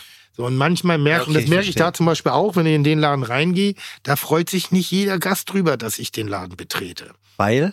Ist das so? Ja, ja. Echt? Echt? Siehst du das an den Blicken? Ja, oder hast du das schon so ein Radar? Ja, ja. Und dann, weil, weil die genervt sind von dir. Nee, weil die sagen, das ist unser Laden hier. Was will jetzt der Spack? Ah ja, interessant. Das ist so, das ist so die Kredibilität, worüber ich ja, Ja. auch immer wieder rede, ne? dass mir manchmal Kredibilität abgesprochen wird in ganz normalen Dingen und jeder glaubt ja, ich annektiere, was ich gar nicht tue. Ich kann totale Wertschätzung und Begeisterung zeigen und manchmal bin ich ein Snob, manchmal bin ich kein Snob, aber das ist schon, wenn Leute sehr gerade ausgucken, wenn ich einen Laden betrete. Also, das Aber ist es dann nicht eher Unsicherheit, dass die Leute denken, so, ich will den jetzt nicht angucken, damit ich nicht so als derjenige darüber komme, der Nee, sagt, das ich bin der Anhimmler, so, oh, ich habe ihn erkannt. Na, oh Gott, oh Kann Gott, natürlich auch sein. Kann natürlich auch sein. Das kann auch so sein. Coolness, so Pseudo-Coolness. Ja, ja, aber- das ist halt so. Aber ich, ich meine das auch gar nicht negativ, weil das ist ja, hält sich ja auch in Maßen da, ne? Aber ähm, es ist, es ist dasselbe im Partout. Wenn ich da in der frühen Rutsche sitze, irgendwie, da ist eine bestimmte Klientel, die dort ist, die finden mich nicht geil. Und das spüre ich dort durch und weil durch. deutlich jünger. Äh, nee, ich nenne es mal so deutlich nachhaltiger. Ah, okay, verstanden. Eine Aber deutliche Die, die, das sind die Pseudo-Nachhaltigkeit. Veganer. Eine, also eine Klientel, die in ihrem Green Label, also der eigenen Lebensumstände, äh, oft ignoranter und intoleranter sind als alles andere. Aber, so. aber bist, bist du vielleicht auch deswegen erst später dorthin gekommen, weil du hast ja mal erzählt, dass eine Neueröffnung sollte man erst nach sechs Monaten besuchen, bis sich Ah, alles eingespielt sechs hat. Monate gesagt, aber auf jeden Fall nicht in den ersten vier Wochen. Ja. Ja, ist unfair. Also um eine, ein Urteil Ja, abzugeben. ja, natürlich. Hingehen, um den Leuten Unterstützung zu zeigen, Ah, ja. damit sie, Okay. damit sie das. Aber man- die sie müssen Erwartungshaltung darf nicht zu aber hoch bitte sein. noch nicht sagen, das muss alles gleich sein. Das funktioniert nicht. Und darf, kann das jemand, das, diese Erwartungshaltung kann die jemand haben, der mit Gastronomie eigentlich nichts, ist das Menschenverstand gesunder? Hä? Sollte sein, ist Ja? es aber nicht. Ist es nicht, ne? Ich finde es eher unfair. Ich finde die Leute so gerade so am Öffnungstag, so, wo du eigentlich weißt, dass da, wo du sagst, es ist Soft Opening, diese Eröffnung, du weißt, die Systeme sind noch nicht richtig eingestellt oder die Abläufe stimmen noch nicht und dann kommen die und nörgeln direkt drum und ich so, Alter, was merkst du denn nicht? Komm doch einfach entweder später wieder oder komm gar nicht wieder, im Zweifel. Also ich freue freu mich ja, dass das Support da Du ist, hattest- aber Verständnis Du, schon du hattest jetzt eben gerade eine Genau. Frage gestellt, Ich wo ich herkomme. Gastronomie, wie meine Gastronomie aussah. Meine Gastronomie aus Pinneberg war äh, der Grieche mit, mit, mit Kegelbahn. Ah, geil. Wirklich Cool. geil. Ja, Kegelbahn. Wirklich Keine. Bohne, So, Kegelbahn. was konnte ich mir leisten? Knoblauchbrot, nichts mit Fleisch und nichts mit Gemüse. Ich bin ja nur in den Genuss einer Hauptspeise gekommen, wenn, wenn irgendwie meine Eltern dabei waren oder die Eltern meiner damaligen Freundin, die dann eingeladen haben. Ansonsten gab's halt Die günstigen die, Sachen. die, Spez, die Spezi, vielleicht auch dann irgendwann mal ein Alzer oder Von den sowas. weißen man Alkohol Tellern, die so hat. geriffelte Und Ränder da gab's halt, kann, hast du noch Knoblauchbrot da, schon ein bisschen Tzatziki vielleicht, nur eine kleine, aber ich habe nur vier Mark. Ja. So, das war mein kulinarisches Erlebnis.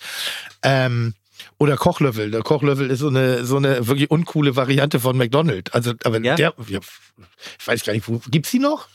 Kochlöffel? Kochlöffel? Ich habe noch nie gehört. Noch nie gehört? Du? Nee. Nein. Wirklich nicht. Also das ist ein Ich kenne ich kenn, ich kenn, kenn eher so sowas wie, wie heiße Hexe von der Tanke. Also das ja, ist- die schlecht so Und dann, und dann war ich halt Croc. Croc Monsieur Ja, mit genau, Banane Croc, oh ja, und sowas. Currysoße. Also bei uns war Croc 5 ganz Mark große. 50 können wir- können wir sehen. gerade- 5 Mark 50? Können wir gerade mal ein Zwischenthema einschieben? Ja. Bin ich doch gerade dabei. Genau. Mein, meine These ist, Krog ist totaler Scheiß, den kein Mensch braucht. Bei euch sieht das offensichtlich anders. Was, Ich bin damit groß geworden. was ist denn die Daseinsberechtigung von Krog? Der ist halt Du- geil. Das ist doch, Vollkommen. das ist Ganz doch nur ein ehrlich. belegtes Weißbrot. Also wir können über Ja, vieles. Holzenstraße ist immer Ey, bumsvoll, das Ding. Alphonse, äh, hervorragend, auch sogar sehr gut geliefert. Wo? Aber liefern momentan nicht. Ja, deswegen. So momentan, ich glaube, weil da, wo die worden gerade ist? Ja, ja, Ja. genau. Ja. Da, bester Croc. Dann, dann, dann gibt es noch einen Richtung Eimsbüttel, ne? Ja, an Oster, der in der Verlängerung der Osterstraße, genau. ich weiß nicht ganz genau, wie der Teil Croc- auch ja. sehr gut. Croc Ja. Blanc. Ja. Ja, genau. War früher, als ich da in der Lutherhut gewohnt habe, aber, aber Alphonse, ich bitte dich. Okay, und was ist also das? ich würde was Alphonse, also ich sag mal so, ja. Jetzt machen wir mal ein Listing auf. Das ist Bianc, das ist das Hotel vier Jahreszeiten, das ist das Ying Ying, das ist die Bullerei, das ist das Salt und Silver, das ist Alphonse. Und dann irgendwann mal kommen weitere Rest. Also das ist, das ist dann, ja. Naja, es muss, es, da muss ja was dran sein, weil die Läden gibt's ja schon lange. Perfekt. Also wirklich, das ist, also wirklich Subways. Kannst du mir. Also, Naja, das, Also, die das gibt's kannst ja. Die also sind was für ein Dreck auch, ne? verstehe ich glaub, die sind nicht. insolvent. Nein, aber was, Hm, was doch, für ein doch. Dreck und damit meine ich niemanden persönlich. So. Entschuldigt bitte, aber dieses Brot, ich verstehe das nicht. Hab ich mir letztens aber am Berliner Hauptbahnhof geholt und war schlimm. Das wieder schlimm. Knusprig, fluffig, luftig, saftig. Die perfekte Kombination aus Teigträger und Elementen äh, äh, der, der, der, der fleischlichen Handwerkskunst in Form von Formschinken äh, oder Ananas und Ja, das ist, der Geist ist, das ist einfach das Geil ist einfach die, genau die Soßen sind aber diese diese Remu ist halt so boah in your face und dann hast du halt dieses Crunchiness und das ist einfach so ne, melting Käse. Ja, das Ja, ist perfekt und das ist das, also da, so. Grillhähnchen, Currywurst, verschiedene Burger, Salate, Pommes frites, Erfrischungsgetränke. Das ist äh, mit Hauptsitz in Lingen in Ems in Niedersachsen die System-Gastronomie-Kette Kochlöffel. Noch nie gehört. Wahrscheinlich nur so, so Was wirklich machen- nur so out of Lies noch mal, skirts. Was machen die? Kochlöffel. Äh, naja, also Currywurst, Hähnchen, verschiedene Burger, Salate, Pommes frites und Erfrischungsgetränke. Also früher hatten die keine Currywurst und kein Hähnchen, die waren klar auf Burger und Die suchen, Pommes. die suchen Franchise-Partner. Ja, ja, ja, vielleicht gehe ich da nochmal ran. Naja, Abfahrt. aber das war meine kulturelle Ja, Herkunft genau, und wie, wie, wie, gesagt, auch äh, von der Einkommensstruktur. Wir sind natürlich zum Chinesen gegangen, Mhm. äh, bei uns klassisch im Einkaufszentrum. Jetzt nichts mit.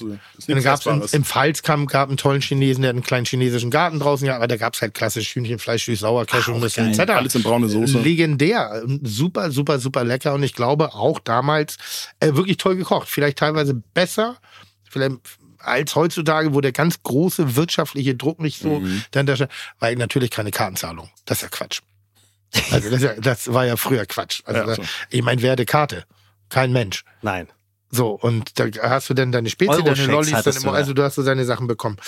Ähm, und ich bin ja aus der Not heraus zum Kochen gekommen. Also ich, ich wiederhole jetzt die Geschichte nicht irgendwie so, aber ich war ja, bin ja nicht aus Leidenschaft zum Kochen gekommen. Ich habe ja auch lange gekocht, bevor ich überhaupt Essen für mich entdeckt habe. Ähm, das war bei uns war Essen immer ein Thema, aber es wurde nie thematisiert. Ich wurde nicht gebildet, sondern bei uns war Essen auf dem Tisch. Und bei uns hat man gute Kartoffeln gehabt, gutes Fleisch, gutes Gemüse und das war's. Aber da war jetzt kein, also kein philosophischer Firlefanz dahinter, sondern das ist gut und das war gut und mehr war's nicht. Und wenn es schlecht war, dann haben sich meine Onkel oder mein Opa beschwert, aber der Rest der Familie hat die Schnauze gehalten, weil das war auf dem Tisch und es wird gegessen, was auf den Tisch kommt.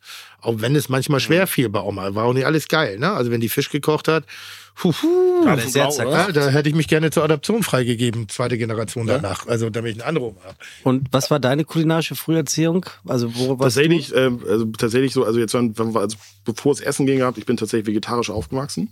Also, Aufgewachsen. ja, tatsächlich. Ich war äh, 30 Jahre Vegetarier. Aber, aber also mit, mit Absicht vegetarisch erzogen. Ich wurde so, ja, meine Mutter war Vegetarier, mein Okay. Vater war Vegetarier, also von daher so erzogen worden. Und äh, genau, also Danke. ich hatte gar keine andere Wahl, weil ich ja kein eigenes Geld hatte. Ich konnte mir kein Fleisch kaufen. Wie findest du das im Nachhinein? fand ich spannend. Also ich bin früher mit Produkten, sage ich mal, in Kontakt gekommen, die man sonst so, die man, da wurde man früher für, also beziehungsweise das war halt schon strange. Also das sind Produkte so wie, was gab's denn, Tofu als Beispiel, Tempel. Da wollte man, da gibt's eine lustige Anekdote, da wollte man eine, eine, die Mutter von einem guten Freund von mir früher, wollte mir eine Freude machen. Gehört, ich war Vegetarier.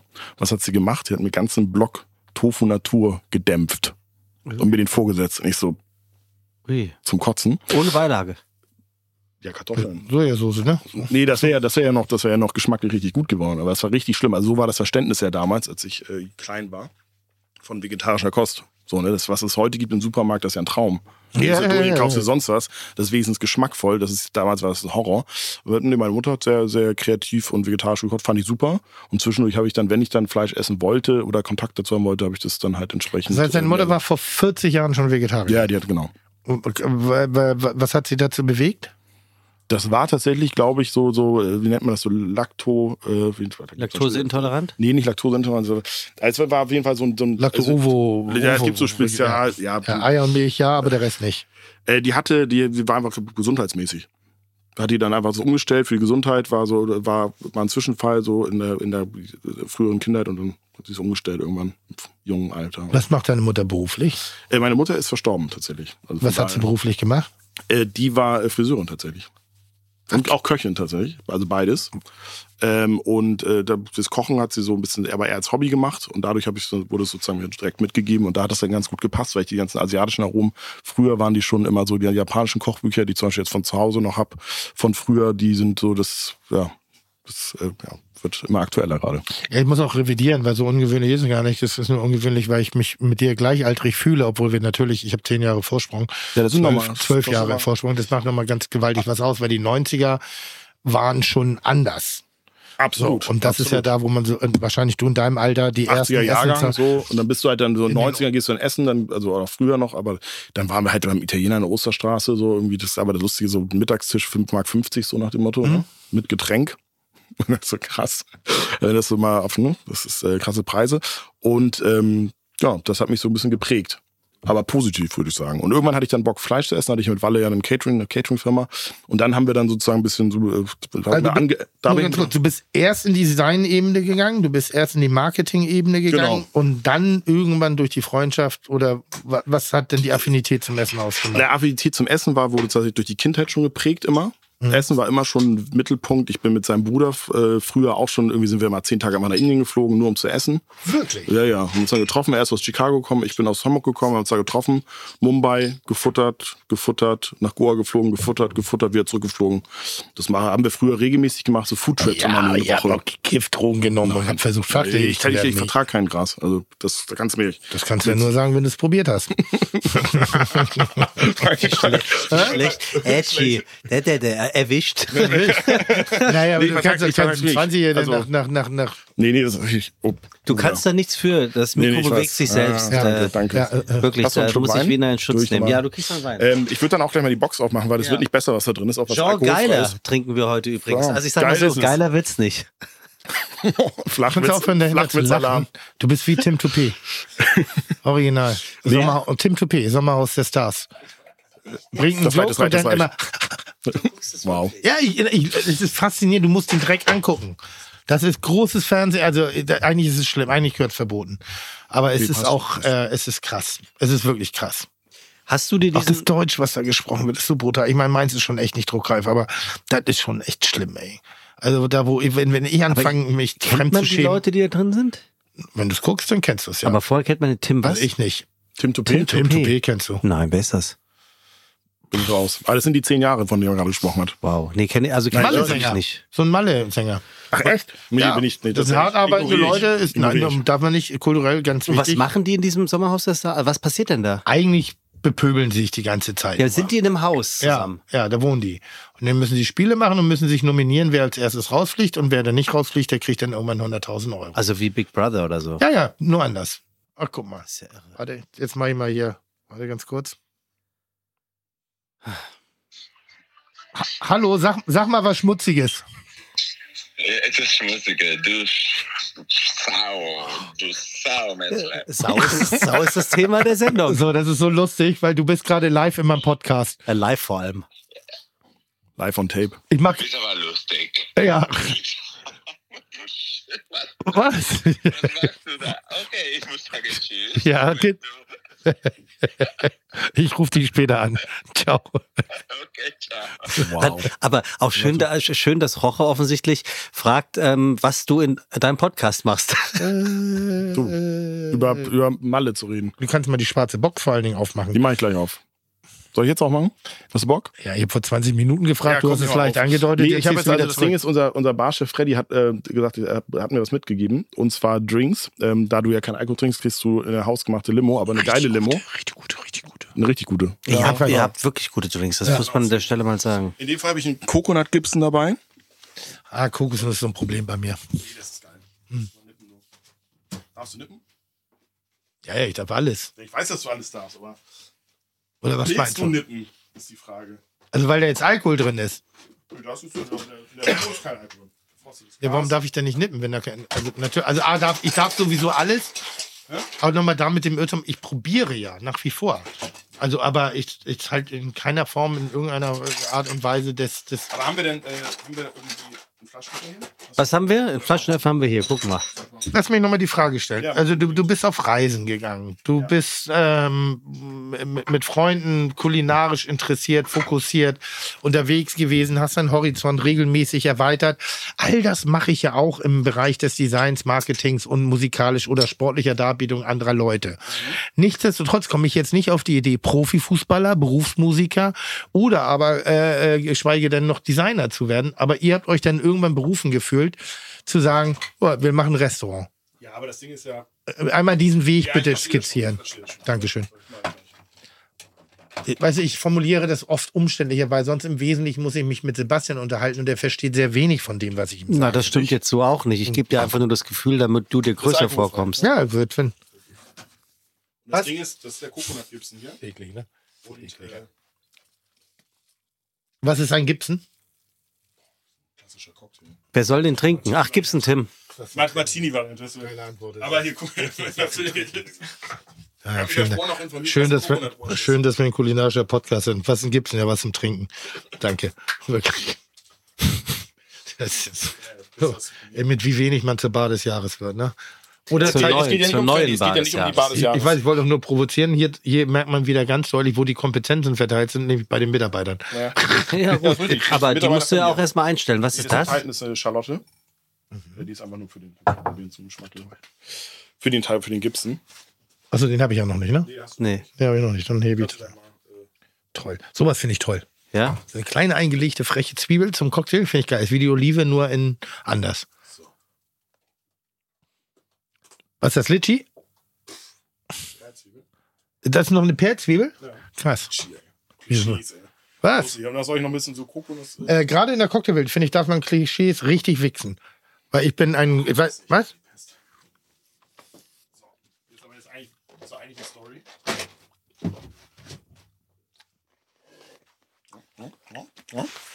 Kokosnuss Fatwash. Ist halt ein sehr trockener, ein sehr. So, jetzt noch die Perlzwiebel, die reinpfeifen. Ich kenne ihn ja, ich habe letztens schon wieder getrunken. Ich trinke ja sehr gerne.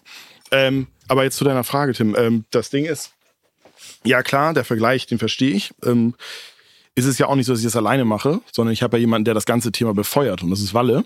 Der hat ja auch entsprechende Ideen und die Ideen ist so, dass du Nur ganz kurz, die Frage war nicht kritisch gemeint. Nee, die nee, war nee, das verstehe so ich als auch. Inspiration, Genau. wie mutig man sein kann, wenn man wirklich eine richtige Und Idee es hat. ist ja auch so, dass ich sage, ich, nur weil ich einen asiatischen Kontinent bereise, dann heißt es ja nicht, dass ich sage, äh, ich muss jetzt irgendwie alles machen, äh, ähm, was ich da gegessen habe. Aber ich habe für gewisse Gerichte eine, eine sehr große äh, Begeisterung, die, die bei mir ausgelöst wird. Und da denke ich halt so ein bisschen, und wenn man dann das mit zusammenspielt mit Walle, ist das dann immer so, wir schaukeln uns halt auch gern, ganz gern hoch in Themen. So, das ist dann so, ja, warum machen wir das nicht? Warum machen wir das? Das müssen wir machen. Schwer an der Waffe übrigens. Äh, danke, dass einer mal verstanden hat. Nein, und wenn wir da halt irgendwie zum Beispiel in Thailand sind und wir fahren halt auch seit über 20 Jahren nach Thailand und wenn wir dann in Bangkok irgendwo essen gehen und dann kommen wir immer wieder und denken so, warum macht das denn? Und dann gibt's hier so ein paar Läden hier in Hamburg, wenn du da dann unter der Hand ein paar Leute kennst, die machen dann schon so ein paar Special-Sachen. Aber du denkst, warum machst du nicht ein ganzes Restaurant so? Und wenn du dann, du kennst es Erklär mal, Der Was weil die die, das sage ich dir jetzt, warum. Also das Ding ist, das, da komme ich gleich zu, aber du siehst immer, wenn die ihr Mittagessen machen, wenn die Nachschicht, Mittagsservice dann alle zusammensitzen, dann essen die die geilen Sachen. Und ich dann als Konsument in der Mittags, äh, Mittagsangebot krieg ich den Schrott. Gepuncht, ge irgendwie in, in die Länge gezogen, irgendwie so komische Sachen.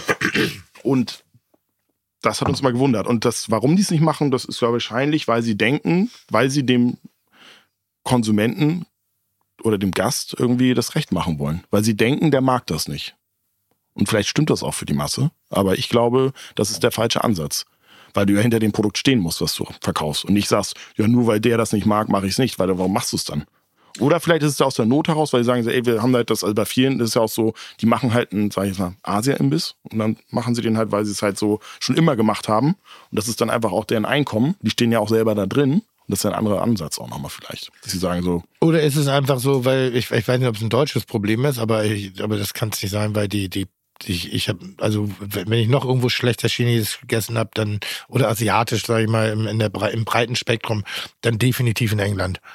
Boah, habe ich da einen Schrott gefressen. Von bis, oh, ne? brutal. Von bis. Na, also du, du hast ja brillante Restaurants, Mhm. ne? Aber, aber ich habe auch also wirklich einen Dreck gegessen. Und da rede ich noch nicht mal von ansatzweise irgendwas kulinarische Freude. Also selbst, selbst im größten Kater, äh, Afterburn, Vollrausch, irgendwie war das wirklich nur noch irgendwie, Ja, ja. also Füllmasse. Das hatte mit Genuss gar nichts mehr Glaub zu ich. Das hatte noch nicht mal was von Munchies. Genau, und wenn wir dann halt so zusammensitzen, dann probieren wir den ganzen Kram und sagen so, ey, das müssen wir eigentlich machen, das müssen wir machen. Und das ist ja nicht so, dass wir, als wir Rahmen gestartet haben, ist ja nicht so, dass wir gesagt haben, so innerhalb von einem halben Jahr, sondern diese Idee bei Walle schlummert schon sehr, sehr lange und wir haben uns dann immer drüber unterhalten, über die Idee und dann so, ja, wollen wir das jetzt mal machen? Und dann ist das halt so ein Prozess über Jahre. Jing Jing ist ja auch nicht jetzt nur die Bauzeit entstanden, sondern die Idee, die tragen wir auch schon mit der Öffnung von Momo Rahmen äh, frühestens, dass wir sie gemeinsam ausgesprochen haben und er trägt die noch viel länger in sich rum. So. Also von daher sind so Prozesse, die auch reifen. Man muss immer wieder darauf hören, was so, was einen nach vorne bringt oder was sich irgendwie antreibt und dann holst du die Ideen irgendwo hinter, ne, wieder raus und sagst, ja, das müssten wir eigentlich mal machen.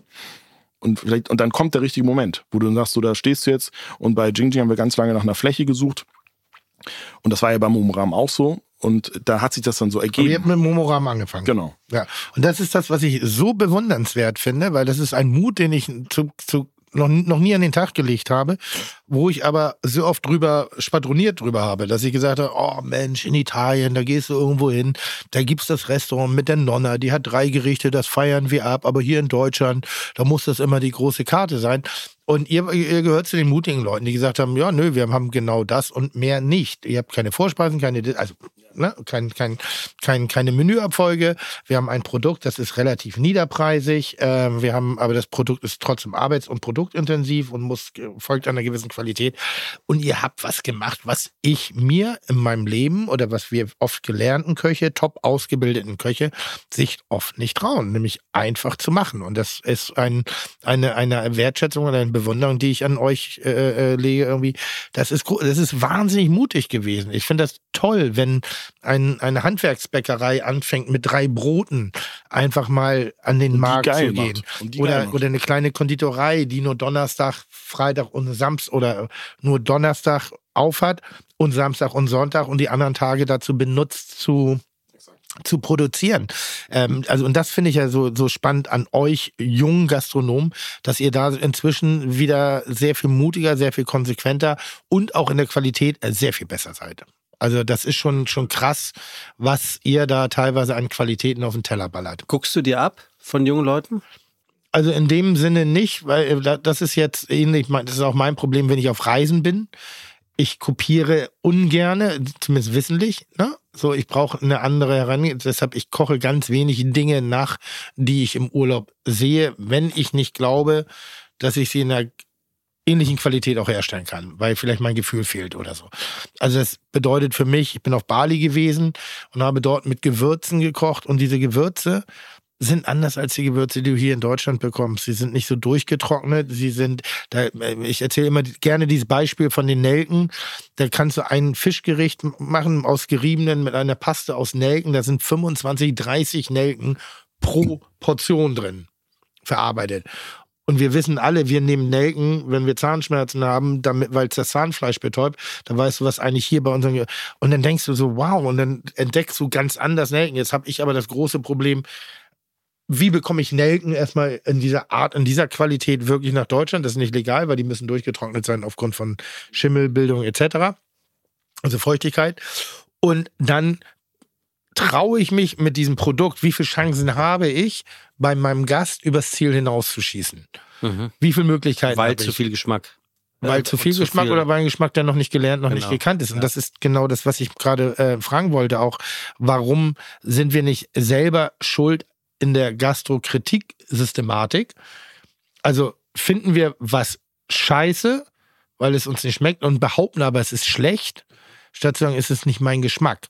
Und sind wir deshalb nicht Opfer einer angepassten Länderküche, wo die sagen, so, warum soll ich das Risiko gehen, dass mir jemand sagt, das fliegt mir hier um die Ohren, irgendwie so, weil da habe ich zu viel Ingwer drin, zu viel Dis drin, zu viel Dat drin, zu viel, vielleicht es nicht würzig Das, genug. aber es ist ja auch ein sehr hoher Wareneinsatz einfach, muss man auch sagen. Wenn du halt wirklich authentisch kochst, dann ist es halt auch, das ist aber teurer.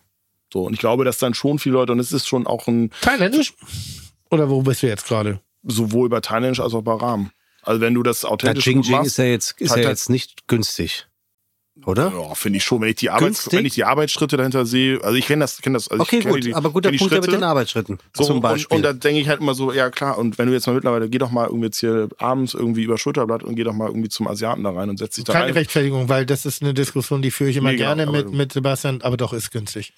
Ja, ist okay. Äh, aber, aber, Ja, um das Frage- war jetzt auch nicht provokant noch- gemeint, ne? nur einfach so. Aber so denken die ja. Das ist ja so, das ist so, hey, also zum Beispiel als Beispiel, der Deutsche liebt seine Tom Kagai mit Reis. Also hier war beim Imbiss um die Ecke, ne? Das, das ist so der, der das ist ja, Klassiker. So isst, so isst man das auch.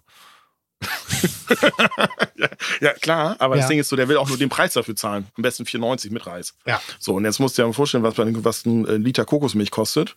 Und dann die Zutaten, Galangal, Zitronengras etc. Wenn ich die in guter Qualität kaufe, dann sagt er auch immer, und der sagt dann irgendwann so, ja, das schmeckt der eh nicht, der Deutsche, ist doch egal. Dann haut ich da so ein bisschen was von der fertigen Paste rein. Äh, und dann mache ich da noch ein bisschen, dann strecke ich das noch ein bisschen mit Haarmilch oder whatever. Also keine Unterstellung. Aber Geht ähm, das? wie geht das? Also ich kenne einen, der sich selbstständig gemacht hat. War früher, ich war früher als auch als also Bock. Die Bockrestaurants waren ja früher, als ich kleiner war, sage ich, wollte ich sagen. Ne? Also in den 20ern waren das so der, die ersten so ein bisschen authentisch äh, asiatisch gekocht haben, auch so das allerlei hatten. Ne? Da hat sich einer der Kellner selbstständig gemacht. Ähm, und der kocht immer ganz gerne mit, äh, das hat er auch so kartonweise da stehen, statt Kokosmilch süßer Sahne. Also so irgendwie so eine, so eine Kondensmilch. Schlau. Boah. Ja, ja, weiß Aber ich ist die nicht teurer als? ich weiß es nicht. Es ist, nee, der kauft so ein Billigprodukt. Also das, das geht anscheinend. Also da wird auf jeden Fall viel. Toll. Aber Toll, sind, ne? sind, sind, die jüngeren, so, sind die jüngeren Generationen dann euren Geschmäckern gegenüber offener als vermeintlich ältere Generationen, die das logischerweise so gar nicht kannten? Zum Beispiel Gerichten im Jing Jing? Das sehe ich nicht so, nee. Weil das, also der, der Altersschnitt ist ganz schön hoch bei uns im Ding Ding, muss ich sagen. Der Altersschnitt. Ja. Also es ist jetzt nicht so, dass das super jung. Und da kommen viele auch, die sagen so, hey, so, ey, das schmeckt jetzt mal nicht so wie in Thailand. So. Aber auch in Thailand muss man dazu sagen, ist da ja auch, die Qualität schwankt da ja auch Wollte ich auch extrem. grad sagen, so Also- gerade wenn du nur auf irgendwie Koh Samui Urlaub machst und dann da irgendwie so eine Strandbude gehst, da kocht ja auch kein Thai. Da kocht dann irgendwie ein äh, Kambodschaner oder kocht irgendjemand aus Laos oder kocht ja, ne, so aus, aus Myanmar. Da kochen ja gar nicht die Thais, weil die haben ja auch Wanderarbeiter, die einfach rüberkommen und da die Arbeit machen müssen. Das macht der Thai ja nicht. Und dann ist auch da so, ich habe da mal letztens auf Thai bestellt, hat nicht wirklich geklappt. Da Aber bin ich verstanden. Wollte ich gerade sagen, es geht auch so ein bisschen, ich meine, nicht jeder Thailänder kocht geil thailändisch, Genau. genauso wenig wie jeder Kommt Deutsche aufs geil Detail deutsch an, kocht. ne? Und, äh, Kommt aufs Detail an. und es kommt aufs Detail und, und wenn, ich glaube, man sollte sich immer hinterfragen, was mag man, also was ist klarer. So, und bei mir in der thailändischen Küche, die ich sehr, sehr schätze, ist es eine andere Kräuteraromatik und eine andere Schärfearomatik, mit der ich, mit der ich hier in Deutschland Schwierigkeiten habe. Irgendwie schmecken die Kräuter anders, irgendwie habe ich nicht diese, ich, ich, ich nenne es immer die medizinalen Einschläge irgendwie. Ähm, die Schärfe ist eine komplett andere. Für mich, vielleicht ist es das, weil ich hier anders unterwegs bin, aber in, in Thailand kann ich ein Gericht essen, was zur Hälfte, und das meine ich gerade so, zur Hälfte aus Chilis besteht. So, da, die ersten ein, zwei Löffel, ja, die ballern ein bisschen, aber dann lecker. Wenn du die, dasselbe Gericht, wenn ich das hier mit, mit Chilis verarbeite, boah, da brettert's mir die Fresse weg und das ist kein Vergnügen und ich habe Angst, am nächsten Tag aufs Klo zu gehen. Ähm, ich habe, oder was habe ich denn neulich? Achso, es gibt äh, Lab. Lab, so ein, so ein, so ein, so ein, so ein bestimmtes. Ge ich habe das gegessen mit einem ganz bestimmten Blatt, wo ich nicht drauf komme. Ich habe leider nicht mir es aufgeschrieben, weil ich dachte, ja, gehe ich den Asia-Shop und finde ich finde dieses Blatt nicht, in das es eingewickelt ist. Ich bin dann, hab's jetzt angepasst und mach's mit Kopfsalat. Einfach so ein bisschen frisch und mach dafür das Produkt schärfer. Aber diese ganz besondere Aromatik fehlt. Und das ist das, was das Ying Ying hat. Die äh, haben, äh, gerade Walle hat schwer sein an der Latte am Zaun, was die Der ist, Schärfe halt angeht. Nerd, der ist halt Nerd hoch 20. Der, der nerdet sich da halt ein in die Themen und das ist auch gut so. und hat aber jetzt inzwischen auch ein bisschen Kontakt wieder zur Außenwelt aufgenommen und bietet zumindest die Option auf nicht ganz authentisch an, was den Schärfegrad angeht. ja, und der ist aber trotzdem für, für, der ist trotzdem für mich teilweise noch zu scharf. Wirklich? Ja, und da wollte ich mal was fragen. Ist es möglich, Schärfe zu lernen? Weil ich merke, ich merke mehr und mehr in den Restaurants, wo ich bin, dass ich auf ganz viel verzichten muss, eben weil es mir zu scharf ist, obwohl ich es eigentlich gerne es, essen würde. Ich bin da sehr ähm, picky. Also bei mir ist leicht scharf schon echt einer zu viel. Und zum Beispiel im, Jing Jing oder auch im, im, äh, Momo, äh, im ehemaligen 13. Stock, Mhm, Batu. Batu, ähm, kann man Schärfe lernen zu essen? Ich glaube, ich bin da fest von überzeugt von. Also es gibt ja auch einige Restaurants, da kann Walle natürlich viel mehr zu erzählen, aber einige Restaurants, wo die halt so standardmäßig, die, auch die Küchencrew vorab einfach eine, eine Chilischote essen, um einfach den Geschmack zu neutralisieren, also ne, jetzt anzupassen. Ähm, Was, was, was, was war das? Chilischote Chili essen. vom, vom Service, dann einfach so ein bisschen, das, dass man die, die Gerichte ordentlich abschmeckt. Dass man schon mal so ein bisschen, Das macht ihr. nee, wir machen das nicht. Also Walle macht das manchmal aus Spaß, ich mache manchmal mit und wir machen das aus Gag, aber wir können ja alle scharf essen. Ich kann, also ich kann morgens, mittags, abends scharf essen. Ja, aber wie lerne ich es denn? Nee, du Beispiel? musst dich halt, das ist ja schon so, der, der Körper gewöhnt sich daran, glaube ich. Also, Also- ich glaube, es ist so, ich meine, das wird ja dann, ich weiß nicht, im Babyalter über die Muttermilch irgendwie weitergeben. Und hier in Deutschland sagst du ja, sollst nicht scharfes essen und sollst nicht das essen, sollst nicht das. Und da wird er ja, die haben ja gar nicht die Wahl. Die sagen ja nicht, das esse ich jetzt nicht, weil, weil das, was auf dem Tisch ist, wird gegessen. So. Und ich glaube schon, dass das über einen gewissen, du musst einfach lange Rantasten. rantasten, genau. Tim, hast du noch einen Tipp? Äh, ja, man kann sich dran gewöhnen. Ja, aber wie? Aber wenn, wenn, wenn, wenn du oft sehr scharf isst, kannst du deinen Körper mit der Zeit dran gewöhnen und verträgst dann sogar noch mehr Schärfe. Aber hey, nicht zu vorschnell. Äh, du solltest die Dosis natürlich auch langsam steigern. Äh, aber scharfes Essen macht wirklich glücklich. Ist geil. Du warst mich auch glücklich. nee, ich habe gerade gegoogelt. Es- Ich meine, das ist ja, das ist, das Kann ist man lernen? Äh, ja, natürlich. Also, Googeln kann man lernen, ja. Ja, das ist ja wie Kampfsport. Das ist Absolut. ja Kampfsport für die Zunge. Es ist ja ein Schmerzempfinden und äh, du kannst Schmerzen, also äh, keine Ahnung, vielleicht gibt es Leute, die wirklich allergisch drauf reagieren, so wie ich mit Brandschmerzen anders reagiere als auf Druckschmerzen oder Schnittschmerzen oder so. Da habe ich ein anderes Empfinden. Ähm, aber grundsätzlich ist ein Schmerzempfinden und je häufiger du dir auf die Zunge haust, desto weniger spürst du es irgendwann. Und ich glaube, das ist auch das, was du gerade sagtest. Aber ich finde das interessant, dass man das vom Service macht. Einmal kurz sich eine Chilischote reinzuballern, um die Schärfe besser einordnen zu Genau. können. Weil das ist das, was ich überhaupt nicht kann. Mhm. Ich habe meine Gerichte, mein, mein Chili. Und ich habe eine Erfahrung, also ich arbeite gerne mit dem getrockneten, gerösteten, grob gemörserten, Mhm. mit den Kernen drin, weil ich finde, das ist rauchiger, das ist süßer, das ist ein bisschen äh, nattiger, wollte ich, nuttiger, wollte ich gerade sagen, hier, wie sagt man, äh, wärmer, nussiger Ja, im. Im, im, im, und gar nicht so die Schärfe kommt erst auf den zweiten Blick. Da weiß ich relativ gut mit umzugehen. Bei der frischen Chili bin ich immer mal hümer hot, manchmal kratzt mich das überhaupt nicht, manchmal denke ich, boah, da ist Mhm. jetzt aber schon direkt zu viel drin. Aber ich kann die Wirkung nicht einordnen. Das kann ich bis heute nicht wirklich. Ich kann nicht sagen, zwei Chilischoten für das Gericht, eine für dieses, anderthalb dafür. Und um dem aus dem Weg zu gehen, äh, ich, ich verwende Chili auf unterschiedliche Art und Weise. Entweder eben wirklich klein geschnitten, mit Kern, klein geschnitten ohne Kerne, im Ganzen ohne was damit zu machen oder im Ganzen kurz angequetscht. Und dann arbeite ich eher wie mit so einem Teebeutel. Und wenn ich merke, uh, die Schärfe könnte Ja, jetzt gerade nimm's kippen, raus. nehme Ja. ich es wieder raus. Ja. Wie lange hast du die, die Idee Bullerei mit deinem damaligen Partner Patrick äh, im Kopf getragen, bevor sie realisiert wurde? Was für ein Jahr haben wir denn jetzt? Jetzt haben wir 23, Bullerei ist jetzt im 14. Vier Jahr, Jahre glaub ungefähr? ich. Vier Jahre. Also, also bis, bis zur Eröffnung. War da die Kartbahn sagen. noch da? Also waren da Ja. die Dinger, die Kartbahn war noch da. Also war, nee, die Kartbahn Und war also war nicht mehr aktiv, ja. sondern es war leerstehendes, Ja. ne? aber wir sind reingekommen mit der Räumung sozusagen und sind auf der Kartbahn noch mit den echten Autos, also mit echten Autos Ach, gefahren. tatsächlich. Ja, mit dem Mini sind wir da ein bisschen durch die Geil. geballert. Hat richtig Geil. Spaß gemacht. War richtig Rock'n'Roll. Habt ihr Und, einfach und Beschleunigungsrennen mit dem Mustang in der Halle. Leck mich am Arsch. Wäre ich auch nur einmal Oh, ansatzweise auf die falsche äh, Pedale gekommen und wieder jetzt uns zerzimmert. Wie Okay. kleine Halbstarke. Kleine Also, halbstarke, ja, klar. dumme Kinder. Also nahezu vier Jahre. Du hast eben gesagt, das Jing Jing habt ihr auch schon lange im Kopf gehabt. Wird, wird, wird eine Gastronomie, ich, ich, ich Es fängt ja, es fängt ja nicht so an, dass, genau, es fängt ja nicht so an, dass du sagst so, das, wie es jetzt ist, das ist ja ein Prozess. Nein, ja, ne, klar. So, aber so die Grundidee, dass man das macht, das ist so, das ist, war geboren und dann haben wir gedacht so, Aber wird, wird eine Szene-Gastronomie, ich, ich, ich benenne es jetzt einfach mal so, dass ihr beide Szene-Gastronomen seid, ähm, von damals Bullerei heute anders aufgebaut, angegangen als äh, wie es Jing Jing? Unterscheidet sich das? Hat, hat sich dort auch was drin verändert? Oder würdest du sagen, Tim, dass man eine- Gastronomie schon immer genau so aufgebaut hat? Gute keine Idee? Ahnung, wie sie das aufgebaut haben. nee, aber Also, Naja, ich, ich Art ich weiß, wie er es aufgebaut hat, also zumindest das von außen betrachtet. Und wenn ich es von außen beleuchte, wie ihr die Bullerei damals aufgebaut habt und wenn ich dein Umfeld kenne und das von Patrick kenne, dann würde ich sagen, ja.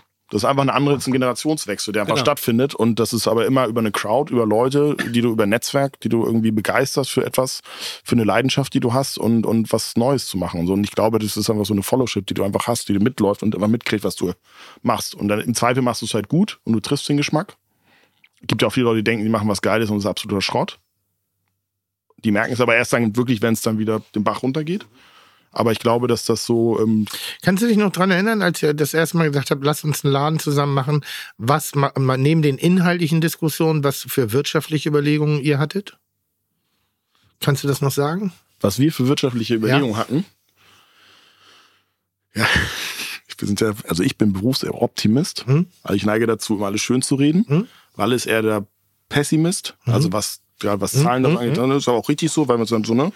Ähm, Und dann treffen wir uns da irgendwo. Und was Zahlen angeht, ist dann so ein bisschen so Blauäugigkeit. Und ich glaube auch, wenn du das sauber durchrechnest, also wir gehen ja auch nicht ran und sagen, wir bauen jetzt einen Businessplan dafür. Also einen groben Businessplan haben wir so im Kopf. Aber wir fangen jetzt nicht an zu sagen, so, wir nehmen das komplett auseinander, wir planen das jetzt, weil wir auch nicht zu einer Bank gehen und sagen, so, jetzt planen wir das so und so durch, sondern wir machen das immer über andere Wege, also meistens über Industrie und Was, Überfälle? über, nee, wir gehen über, nee, wir machen es tatsächlich, also es gibt ja auch Gastronomen, die, äh, die dann alles mit einer Bank machen. So, und wir machen es halt immer nur mit dem Industriebereich. Also GFGH, Brauerei, die Wege. Wirklich? Ja, Die euch dann monetär unterstützen. genau. Das also heißt, wir gehen nicht, ich gehe nicht mit einem Businessplan zur Bank und sage hier, das hätte ich gern. Und ist weil das, Ding ist, respektierlich, so wie du guckst? Nein, ich finde das ja Smart. Das, keine Ahnung, ob das smart ist. Ich, ich ist nur für mich ganz neu. Ein Sponsoring im das Prinzip. weiß ich, ja. weil wie letztens ja dann auch ein Gast von euch Das heißt, ihr auch- müsst dann das Bier verkaufen, Nee, ist kein was Sponsoring. euch... Sponsoring ist es nicht. Es ist eine Okay. Leistung, es ist ein, ein Leistungskatalog, der hat, ne, das ist eine, eine Leistung gegen Gegenleistung und das geknüpft. So, und wenn, ich mein, ich sage ja auch mal, und das sagt, sieht, glaube ich, Walle ähnlich, ich sage immer so, ey, ich würde gerne äh, eine Gastronomie machen, wo ich, äh, sag ich mal, das komplette Sortiment einfach frei Schnauze verkaufe, wie ich lustig bin. Da bin ich noch nicht angekommen. Bin ich noch nicht angekommen. Das heißt, wo du keinen Exklusivvertrag mit einer Bierbrauerei hättest. Egal was. Okay. Also sei es Spirituose, das, was du willst, Wein, kannst du verkaufen. wie ich lustig bin. Das ich hast du in der Bullerei, oder? Mehr oder minder. Natürlich haben wir feste Partnerschaften, mit denen wir auch, aber immer unter der Bedingung, es gibt keine hundertprozentige Exklusivität, sondern es gibt die, die Leidenschaft, was zu machen. Aber wenn mir danach ist, was anderes aufzunehmen, muss es mir auch äh, äh, überlassen sein, weil ich nicht über die Mindermasse des Verkaufes denke, sondern ich denke, diese gegenseitige Befruchtung. Also rein theoretisch. Ja, klar. also rein theoretisch äh, hätte ich hätte ich nichts dagegen, Fritz Cola und Coca-Cola parallel nebeneinander zu Ja. verkaufen, weil hey, der eine mag das, der andere mag das und warum muss ich jetzt hier einen Glaubenskampf irgendwie Aber machen? wäre das vor 14 Jahren schon möglich gewesen? ja, bei mir ja. Weil du der geile Tim bist oder weil das schon immer deine weil ich wahnsinnig war? dumm bin und weil ich, oder was heißt dumm? Ich bin bankenfinanziert, ich bin Existenzgründer äh, äh, finanziert, ganz tolle, ganz tolle Mechanismen, die damals funktioniert haben und ich bin gerne frei. Also ich mag das ungern. Das habe jedes Mal Partner gehabt, die das einen Ticken anders sehen, aber das meine ich auch nicht werten gerade. Aber ich bleib gerne äh, erstmal Entscheidungs äh, ähm, Inhaber Absolut. über das, weil, weil Absolut. vielleicht, vielleicht ja mögen die Leute auch. so, und das, aber das ist weder pro noch contra, ne? Ist aber nur Mhm. unterschiedlich. Am Ende des Tages sind beides Kredite. Das Genau. eine ist ein Aber der Bankenkredit, eine- das andere ist ein Unternehmenskredit. Der Unterschied ist aber, der eine versteht die Branche ein bisschen besser. Ja. Die der, der die- GfGH oder der Industriepartner, der hat halt ein Interesse dran. Lache, die dreckige Ja, komm, Nee, er, versteht, er, versteht, Ja, ja. er es insofern, dass er sagt, ey, ich habe natürlich Interesse, dass sie weiterverkaufen. Klar, ich meine, ich rede auch immer von, wir haben nicht das Problem, dass wir keine Gäste haben. Also ich glaube, es war dann auch anders, wenn die keine Gäste haben, aber ähm, trotzdem, der versteht das Modell, der hat Interesse daran, dass das Produkt verkaufen will und, und so, ein, so ein Banker, sage ich mal, wenn du irgendwo eine Nummer bist, irgendwie beim, bei der Commerzbank, äh, der keine Ahnung hat von Tun und Blasen, der sagt einfach nur, ja, nee, Kredit nicht bedient, keine Ahnung, was da los ist, klack, sag mal, schick mir mal einen Brief, zweiten Brief. Soll, soll, sollte im Optimalfall nicht sein, weil auch da sollten die, die, die Partner und es betrachtet als solches interessiert. Aber noch, noch mal die Motivation. Ihr habt eine inhaltliche äh, Konstellation, ihr wisst, was ihr wollt. Genau. Jetzt geht ihr in die Selbstständigkeit. Ich gehe mal, ich mache mal eine banale Schätzung auf. Also in Xinjiang sind mindestens 250.000 Euro geflossen. Und das ist sehr charmant geschätzt. Sehr charmant geschätzt. So, aber so, jetzt sagst du alles klar, 200, du musst ja irgendeine Idee haben, um das Geld auch wieder einzuspielen. Exakt. So, wie, wie, wie seid ihr daran gegangen an das Thema? Naja, wir gehen erstmal so mit, wir fangen immer an mit so einer Grund, Grundöffnungszeit, wo wir sagen, das ist, tut uns nicht weh, das heißt fünf Tage die Woche nur abends. Mhm. Ähm, dann gehen wir ran und sagen, wir haben so einen ungefähren ähm, eine Belegungsanzahl, mit der ich rangehe, auch konservativ. Ich neige dazu, immer sehr konservativ daran zu gehen. Wie, wie hoch ist die? Das, äh, das so 0,75 bis 1. Sehr gut. So. Ja, hab ich auch. Also So. ist gut. Was So, heißt das 0,7? Ja, ein- das ist 70, Pro- 70 bis 100 Prozent Belegung. Mhm. Also ein- an den 70 fünf Abenden. Prozent bis einmal Vollbelegung. Genau. Und das Ziel muss natürlich sein, Mehrfachbelegung, dass du sagst, den Tisch, wo du drauf gesessen hast, da kann ich noch zweimal vergeben. Ähm, das ist natürlich ähm, ein Wunschszenario, ist nicht immer so, aber das macht Wenn auch das keinen Konzept Sinn. dem entspricht, ja. Genau. Aber das ist am Ende des Tages ist so, das ist so die Herangehensweise, dass wir so rangehen und das, darauf wird es kalkuliert. Dann kalkuliere ich halt das Personal einmal durch, was wir grob brauchen.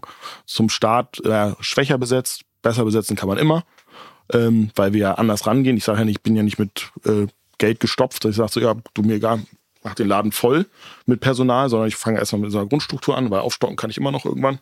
Genau, und dann wird da eine grobe Rechnung aufgemacht und dann gucke ich mir halt jeden Tag die Abschlüsse an und gucke, ob wir da so hinkommen oder nicht, ob ich Bauchschmerzen haben muss. Und, und wie definierst du jetzt das Angebot? Also die Frage ist für mich gerade so, okay, ihr habt die, die Investitionskosten, ihr habt eine Sitzplatzanzahl, jetzt überlegst du einmal die 100 Prozent, jetzt sagst du irgendwie, so und so viel müsste ich ja haben, damit ich meine, Genau. wie viele Mitarbeiter Genau. bezahlen kann. Und jetzt hast du einen Verkaufspreis, keine Ahnung, für einen Rahmen 35 Euro. Nee. Was machst du jetzt? Wie meinst du? Naja, die Preisgestaltung. ne? Ach so, Es geht ja- Preisgestaltung, Also, ja, weil ich empfinde euch nicht als teuer, ich empfinde Ja, euch ja. als, als für das, was ich dort erlebe und in der Konsequenz dessen, und ich werde da nicht bevorzugt, also ich zahle voll. Ähm, ähm, ich ich finde das absolut angemessen. Das Erlebnis ist outstanding. Das, das Design, die, die Art, äh, der, der, der persönliche Service, ähm, die Qualität, das ist toll, fertig. Also da jeden Euro, den ich da lasse, lasse ich sehr gerne da. Und es soll jetzt auch nicht mal ansatzweise der Eindruck entstehen, dass es teuer ist. Ich Sondern finde es überhaupt nicht. Also ich finde es, wenn ich das vergleiche aber wie definiert Läden, ihr denn den Verkaufspreis? Also für jemanden, der jetzt sagt, Mensch, ich mache gerne Ja, es ist halt, es ist, klar, man kann irgendwie klassisch rangehen, dass man einen Wareneinsatz äh, entsprechend deine Kalkulation auf ne, und dann einfach entsprechend einen Deckungsbeitrag rechnest du was schön zurecht an deiner Excel-Sheet, das kannst du machen. Dann gibt's aber ja noch andere Faktoren wie äh, äh, was für ein Setting, was für eine, was für ein Klientel, was, also das Gesamtpaket musst du ja auch mit einpreisen. So, wie, wie, wie ist es Selbstbedienung, ist es irgendwie, bringe ich dir das Essen, äh, kriegst du eine Nummer, so, ähm, so da wo gehe ich da ran und dann äh, finde ich da irgendwo einen, einen Preis, der ich, das ist auch teilweise, also es gibt die harten Zahlen und dann gibt es die emotionalen Werte, die lasse ich auch mit einfließen. was sind die emotionalen Werte? Setting, wenn ich sage so, das ist emotional für mich. Und wenn ich sage, ich biete, also ist ja auch ein Happening so ein bisschen mit und das Happening verkaufe ich ja auch mit. Also die sitzen ja nicht nur da, weil sie lecker essen können, sondern weil sie auch was gucken können, weil sie irgendwie ein schönes Ambiente haben. Wann würdest du den Laden zumachen? Wirtschaftlich. Wenn ich den Laden zumachen würde. Ja, ich bin da, boah, so eine Frage. Ne, weil das für mich definiert, was die Motivation ist zum Aufmachen. Ich bin da ganz sauber. 2000 Euro netto. Bei mir. Immer. Wie viel? 2000 Euro netto. Ist meine Motivation, mein, mein Laden zu führen. Das ist ein Gehalt. Das ist, also neben dem Inhalt, neben der Qualität, neben dem Ganzen, das ist meine Motivation. Schon immer gewesen. 2000 Euro netto. Kann ich sagen, deshalb bin ich gerne selbstständig. Das ist da, da bin ich bereit, wenn ich weiß, ja, dass aber ich. die zwei, wenn, wenn du nicht all die Nebeneinkünfte, nenne ich sie jetzt mal, die mehr als das sind, hättest, die du alle hast, dann wäre 2000 äh, netto Euro mit netto, dem Leben, genau was du das, wovon führst. ich ja. gerne lebe. Aber ich führe das Leben ja nur, weil ich es habe. Aber das ist das Leben, was ich führen möchte. Okay, aber- Und wenn ich eine Selbstständigkeit habe, wenn ich eine Idee habe, ein, eine Möglichkeit, das an den, Mann, an den Mann zu bringen, und ich schaffe das mit der Befriedigung meines eigenen Schaffens plus meine eigene Kreativität, ein, ein, ein Leben zu finanzieren mit 2000 Euro netto, ist das Dein mein Leben. Ja, klar. Nochmal, das, Dein das, alleiniges das Leben. geht ja erstmal darum. Okay. So, das ist die, die Motivation meiner Selbstständigkeit. Essen kann ich im Laden, wenn wann- Scheiße läuft. Äh, rein theoretisch trinken kann ich laden. Und was muss ich bezahlen? Rein theoretisch. Natürlich hat sich das inzwischen weiterentwickelt. Deutlich verändert, ja. Aber die Grundmotivation, wenn ich einen Laden heutzutage berechne, wenn ich eine Idee, manch, momentan passiert ja viel im Markt. So wenn ich sage, oh, oder ich habe eine kreative Idee, dann muss das bei rüberkommen. Plus die Abzahlung für die klar. Investment, ne? das ist klar. Aber zwei Netto ist das, das muss bei mir hängen bleiben und dann sage ich, dann bin ich mutig genug, wenn ich diese Vision trage, dann würde ich es machen. Wenn das drunter gehen würde, sag, macht den Braten nicht fett, nicht. dann macht, brauchen wir gar nicht reden, weil es, ich laufe Gefahr, jede Sekunde meines Lebens Ich glaub, da kannst in das Projekt reinzupumpen. Ein, zwei Dusi drauflegen, locker. Ja, damit gerne. du sagst als Motivation. Lass uns, Äh, lass das uns ist- aber das ist nicht- 4000. aber Aber, das ist nicht die aber ich definiere das ganz nicht. Aber Ah, du um hast für dich. So, ja, okay. in die Selbstständigkeit, die Motivation ist das. Ich Ja, will klar. mein eigener Herr sein. Ich habe Ideen, ich habe Kreativität, ich habe eine Art und Weise, wie ich das, also genauso Genau. wie ihr ja auch. Ich will was erzählen.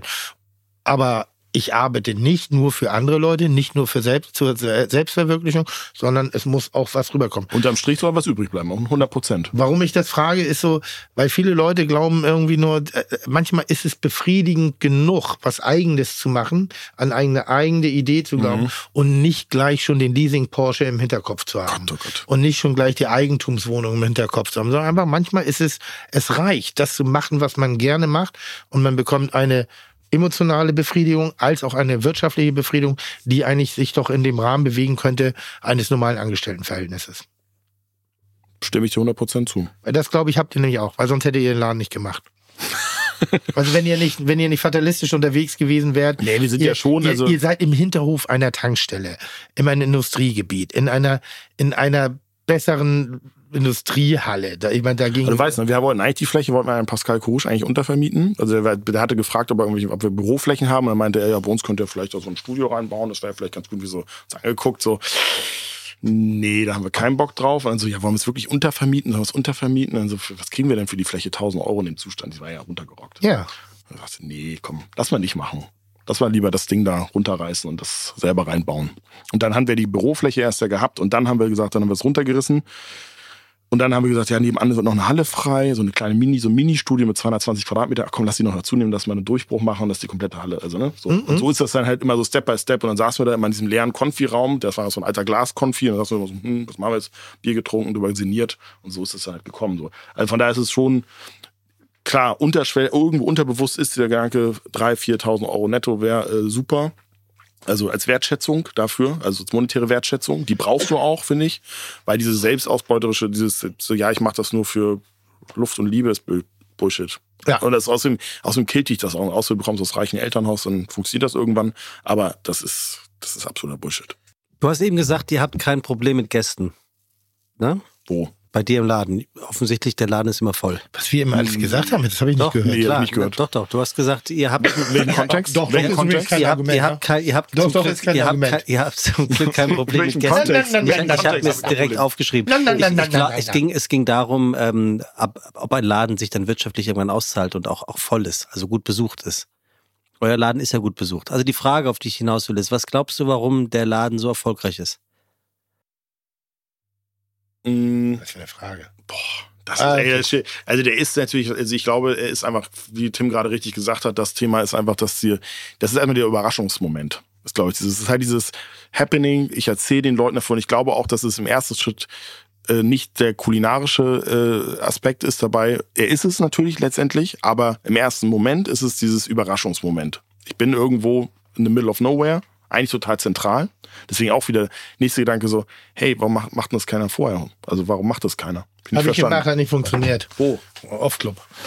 Ja, aber das, Ja, nee, das war, aber das es war, es war kein ein bisschen, nee, es war ein bisschen ja, nee, offiger ist als genauso das. wie doch, doch. Es ist ja auch, ja, ich war ja auch öfters im Off-Club Ja. so und Ja, nee. und das ist aber von der, von der, äh, ja, aber es ist noch, das ist aber Hamburg. Das ist so eine Ecke weiter und schon zu weit. Das fucking Bar Was im machst du? Ja, ich weiß. Äh, Ich, ich muss mal pullern. Ach so, du siehst so aus, als würdest du jetzt gehen. Als Nee, würdest du jetzt sagen, der nee, aber das ist, das ist aber das ist halt so Hamburg. Das ist so eine, ein Block weiter und schon bist du irgendwie gefühlt, äh, so, nee, da gehe ich nicht hin, das ist mir zu weit. Dann denkst du, hä? Das ist, wie du sagst, Barnwell, das ist nicht weit weg. So, Mit dem Fahrrad zehn Minuten. Also 800 Meter von der Bude gewesen. Ist die Straße hoch, einmal rechts an der Post durch die Brücke, Dankeschön. Ja. Aber früher, aber früher war auch der Blick über die Schu über Schulter oder drüber war auch tatsächlich, früher war das so, da gehe ich nicht weiter. Weinerlich. Warte, ich Ja, gehe so, auch so. kurz auf Toilette. Ja gut, dann machen wir das doch. Kurze Pause. Also, pass auf, als ich das erste Mal im Jing Jing war, Ja. ich, ich finde, es fängt schon damit an, ähm, Stichwort Erwartungshaltung, du stehst davor und erwartest das tatsächlich nicht, was dich erwarten wird. Dann kommt da diese, diese ich nenne es jetzt mal asiatische Tür, die du aufziehst. Draußen hängt, glaube ich, noch, damals hingen äh, Kabel und so. Also man hatte so Hängen das die immer Gef- Okay, man hat so das Gefühl, man ist äh, ja in irgendeinem so einem runtergekommenen Hinterhof, wo, wo es immer so bzz, bzz, bzz, bzz, bzz macht. Und dann kommst du da rein und ich finde tatsächlich, Tim, dass von Atmosphäre und von Farbgebung her erinnert es mich, erinnerte es mich so ein bisschen gleich an den, an den, an die, an den Atmosphäre der Bullerei. Also, Eklektik. Bitte? Eklektik nennt man das. Ja, okay, whatever it is, aber Eklektik bedeutet halt nicht ein Designkonzept, was äh, äh, sich, sich linear durchzieht, sondern dass du unterschiedliche Stilistiken miteinander ganz genau, das ist es nämlich. ver- ver- du guckst nach links und dann guckst du nach rechts und es könnten zwei unterschiedliche Restaurants Richtig. sein. Ist aber eins, dann guckst du dir die Bar an, die mich auch sehr an eure erinnert. Das liegt daran, dass wir denselben Ausstatter haben, glaube ich. Ist das so? Nee, die, nee, tatsächlich, das Ist nicht das, Wartan? Nee, der Ist wirklich nicht Wartan, Wartan? nee, Wartan hat nur das Oh, Barblatt gemacht. Da hast du dich vertan. Dann schon. Und die Barfront haben wir in Thailand in irgendeiner Se- Seitenstraße gekauft und das, ähm, Ah, das, war- Gerüst. das, das muss doch bitte, das musst du erzählen, wie ihr euren Trümmerhaufen zusammengekauft habt. Weil Sekunde, das ist, ich will noch eins, ich will eins, gleich noch, eins noch zu Ende erzählen. Und dann Das ist drehst gut. du dich um und siehst diese Bar und denkst dir, du bist in einer richtig geilen Bar. Also das war, also das wäre jetzt mein Erfolgsfaktor, warum der Laden immer voll ist, weil das erzählt man einfach weiter. Es ist ein, es ist es ein riecht Erlebnis. gut. und die offene Küche ist Der toll. Laden hat leer Atmosphäre, was immer ein Kunstwerk ist. Also das, das sage ich auch über die Bullerei. Das ein, du hast manchmal Gastronomien, da bist du drin und wenn der nicht voll ist, das hatte ich zum Beispiel bei der guten Botschaft damals, wenn die Das nicht voll war, nicht gut, ne? dann war da irgendwas falsch und ich habe Mhm. da keine Lösung für gefunden. Thorsten Gillert hat da eine großartige Lösung für gefunden, weil er Mhm. einen Tresen um den Block gebaut hat. Äh, macht jetzt den erdbeerfressenden Drachen da drin. Hat genau die Schwachstelle des Ladens gefunden, herausgearbeitet und beseitigt. Also war es nicht die Lage.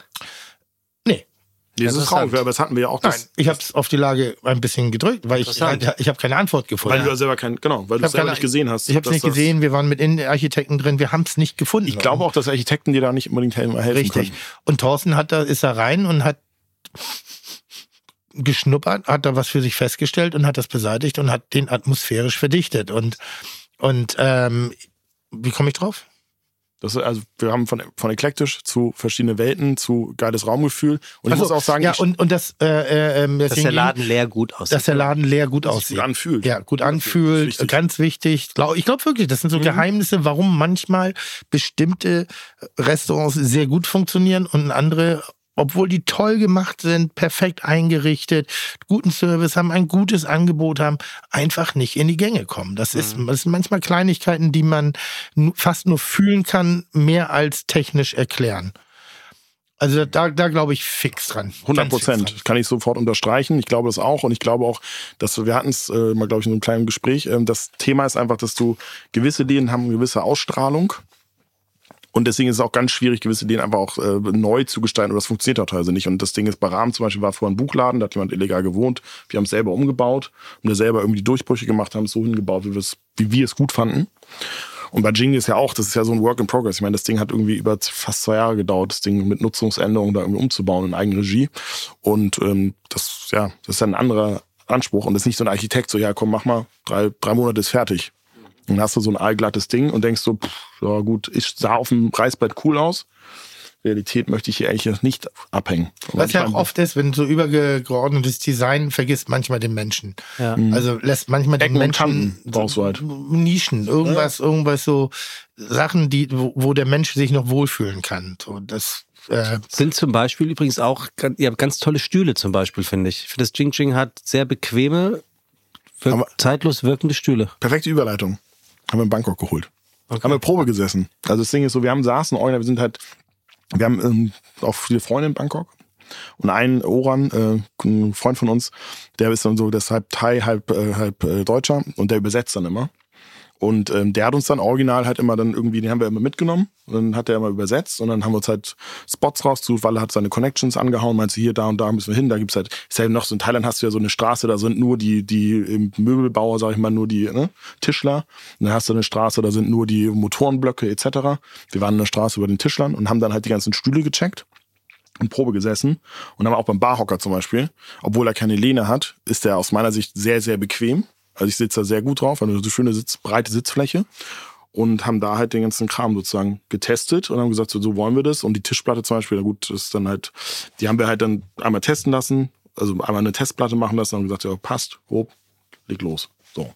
Das ist mega spannend. Macht auch mega Spaß übrigens. Und es ist auch geil, eine Story zu erzählen, wo du dieses Teil her hast, wenn du im Laden stehst und nicht sagst du, ja, du gab's ja irgendwie bei Ausstatter XY, hat der und der gemacht. Sondern Ja. ist geil so.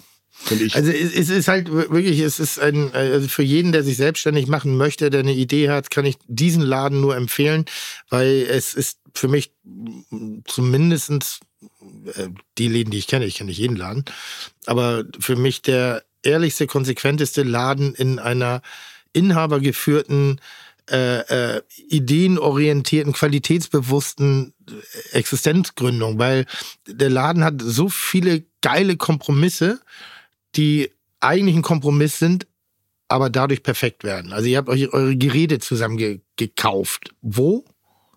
Ey, das muss Walle erzählen. Also Walle, der ist ja eh, der ist ja, der Nerd ist ja, der hat das überall. Ebay Kleinanzeigen, äh, von bis, also der findet alles. Der Aber ist Austauschen ich. für den Leuten. Eine Ähm, kleine Trüffelsau sich, sich Probleme geschaffen, weil er gesagt hat, irgendwie so, soweit ich das verstanden habe, es ist halt eine Küche, ja, die ist erstmal im, im Wesentlichen funktionell und jetzt auch nicht oberstes Regal, äh, was, was jetzt die, die, die, die, die Wertigkeit gute- angeht, ist eine gute, gute. Handwerksküche. Und die ist nicht gedacht wie ein Koch, der sich ein perfektes Arbeitsumfeld Mhm. geschaffen will. Dann ist das ein bisschen Sammelsurium, ein bisschen Ebay, ein bisschen hier, Restepost, ein bisschen da, dann Stühle irgendwie aus, aus Bangkok. Das ist alles eben der Input, der in so einer Gastronomie stattfindet, wenn sie innerhalb, und die, die, das fällt dem Gast Wollte ich sofort auf. sagen, spürt das der Gast? Das spürt er sofort. Das ist der Vorteil. Manchmal, ich bin ja, das ist ein Luxus, den du nicht kaufen kannst. Das ist ein Luxus, das ist das, äh, das sind Erlebnisse, die du nur erleben kannst. Das ist die ein kann man- Gefühl. es ist ein Gefühl. Es ist ein absolutes Gefühl. Und das ist äh, eine Sache, für die ich, und dann höre ich auch wirklich für heute auf, über mich zu reden, obwohl es mir wahnsinnig schwer fällt, ähm, wo ich hart dran arbeite, immer wieder diese Position zu behalten, immer wieder mich selber nach unten zu bewegen und nach unten meine ich jetzt nicht qualitativ, sondern von der von der Flexibilität nicht alles perfekt von anderen Leuten organisieren oder machen zu lassen. aber man muss auch die Zeit dafür haben halt eben. noch, ne? Ja, ist ich das Thema. den Zeit. Mut. Ja, den, ja, den Mut, den Mut habe ich. Zeit, Zeit ist bei mir ein Problem. Nee, aber ich meine jetzt bei den Jungs zum Beispiel. Die, die, ich unterstelle euch jetzt mal, dass ihr noch nicht ganz so wirtschaftlich aufgestellt seid wie Tim in seiner, nach seiner, in seiner Das will ich schwer offen, hätte ich was falsch gemacht, ey. Ich springe aus dem Fenster. Ja, ja, ja, schwer. Nee, Ich- natürlich, Das vor. mir- Tim, Tim lang gemacht. 2000 Euro netto. Ja. Pro, pro Ja, Tag. halt noch pro Tag. so, als, als Nebenmann und zweiter nett und dann Ihr seid so dumm, ey. Aber Nein, aber es ist natürlich Mut. Also, ja, was, aber Guckt ihr Denk euch, also Tim sagte ja vorhin, dass er bei euch im String Jing reinkommen kann und das Gefühl hat, es gibt auch eine, die eine oder andere Gruppe, die ihn entweder nicht kennen oder blöd finden. Ähm, wie wie, wie sehen, seht ihr auf jemanden wie Tim in der Ga- gastronomisch? Vorbild, Könnt ihr euch da was, könnt ihr euch da was ab, abgucken oder bloß nicht so? Jetzt, boah, das ist eine gute Frage. Ja, ja, sehr gute Frage. Sehr gute Frage. Also, Tim, äh, Tim ist ja so, ich meine, langer Wegbegleiter indirekt oder ne, direkt. Ähm, was brauchst du? Ja, ja, alles gut. Und ähm, das Ding ist, das ist schon Bullerei, was, also was Bullerei geschaffen hat, vom Gefühl her, ähm, ist schon äh, beeindruckend. So, und das ist schon, das ist, das prägt schon, also würde ich schon so sagen, ohne jetzt die Speichellecker zu sein. Ähm, aber es ist halt irgendwann eine andere Welt einfach. So, für mich, ab einem gewissen Punkt. So, entwickle ich mich halt weiter und dann habe ich irgendwie andere Themen, die ich halt irgendwie spannender finde, aber natürlich ist ganz klar. Also diese, ich finde, ich finde geil, ich finde geil dieses Großdenken, das bin ich ein großer Fan von. Also dieses, diesen, diesen riesen Raum zu haben mit einer hohen Decke, einfach äh, so, so, so einen Platz zu haben, wo man sich so, so entfalten kann, finde ich halt mega geil. Und das zu sagen, so, das mache ich. Und so, so, eine, so eine Immobilie so umzuwandeln, das wäre ja ein Traum, so ein Objekt zu finden. Es gibt so einen Traum. In Bahnfeld steht noch so eine Halle, so eine, ich glaube, eine Golfabschlaghalle. Ähm, mega geiles Gebäude, so ein paar verschiedene Sachen drin. Ähm, das sind so, so Objekte, so das reizt mich natürlich enorm. Also welches Gelände richtig geil ist, da war ich mal dran. Das war mal für relativ wenig Geld auf dem Markt, aber war eine verstrittene Erbengemeinschaft. Das ist das Ganze in der Weiterentwicklung geplatzt. Stresemannstraße gegenüber von der Autowaschanlage.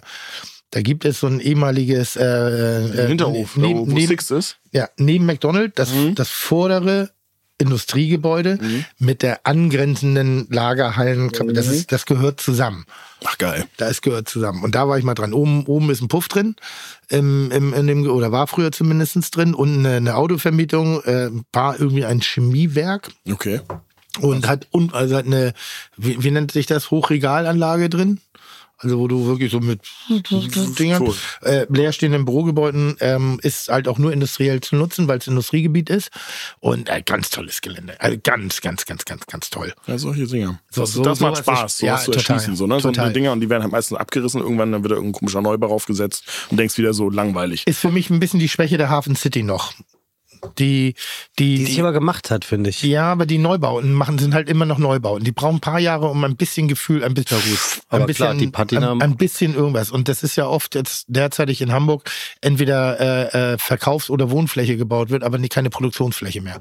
Mhm. Also es wird zu wenig, in meinen Augen macht es so ein bisschen die Städte oder solche Gebiete kaputt, weil du eben keine Produktion von nichts mehr hast. Ja, und die Symbiose aus alt und neu, ne? dass du das halt irgendwie komplett irgendwie alles Alte wegreißt und sagst so, ich baue da neu drauf. Weil Gut, ich und in der Hafencity gibt es halt nur neu. Ja, genau. So, Das also, ist halt es ist unangenehm. neu. Es ist Ja, halt Oberhafen hast du ja noch als letzten Punkt, so, wo du sagst, wo es noch sympathisch ist.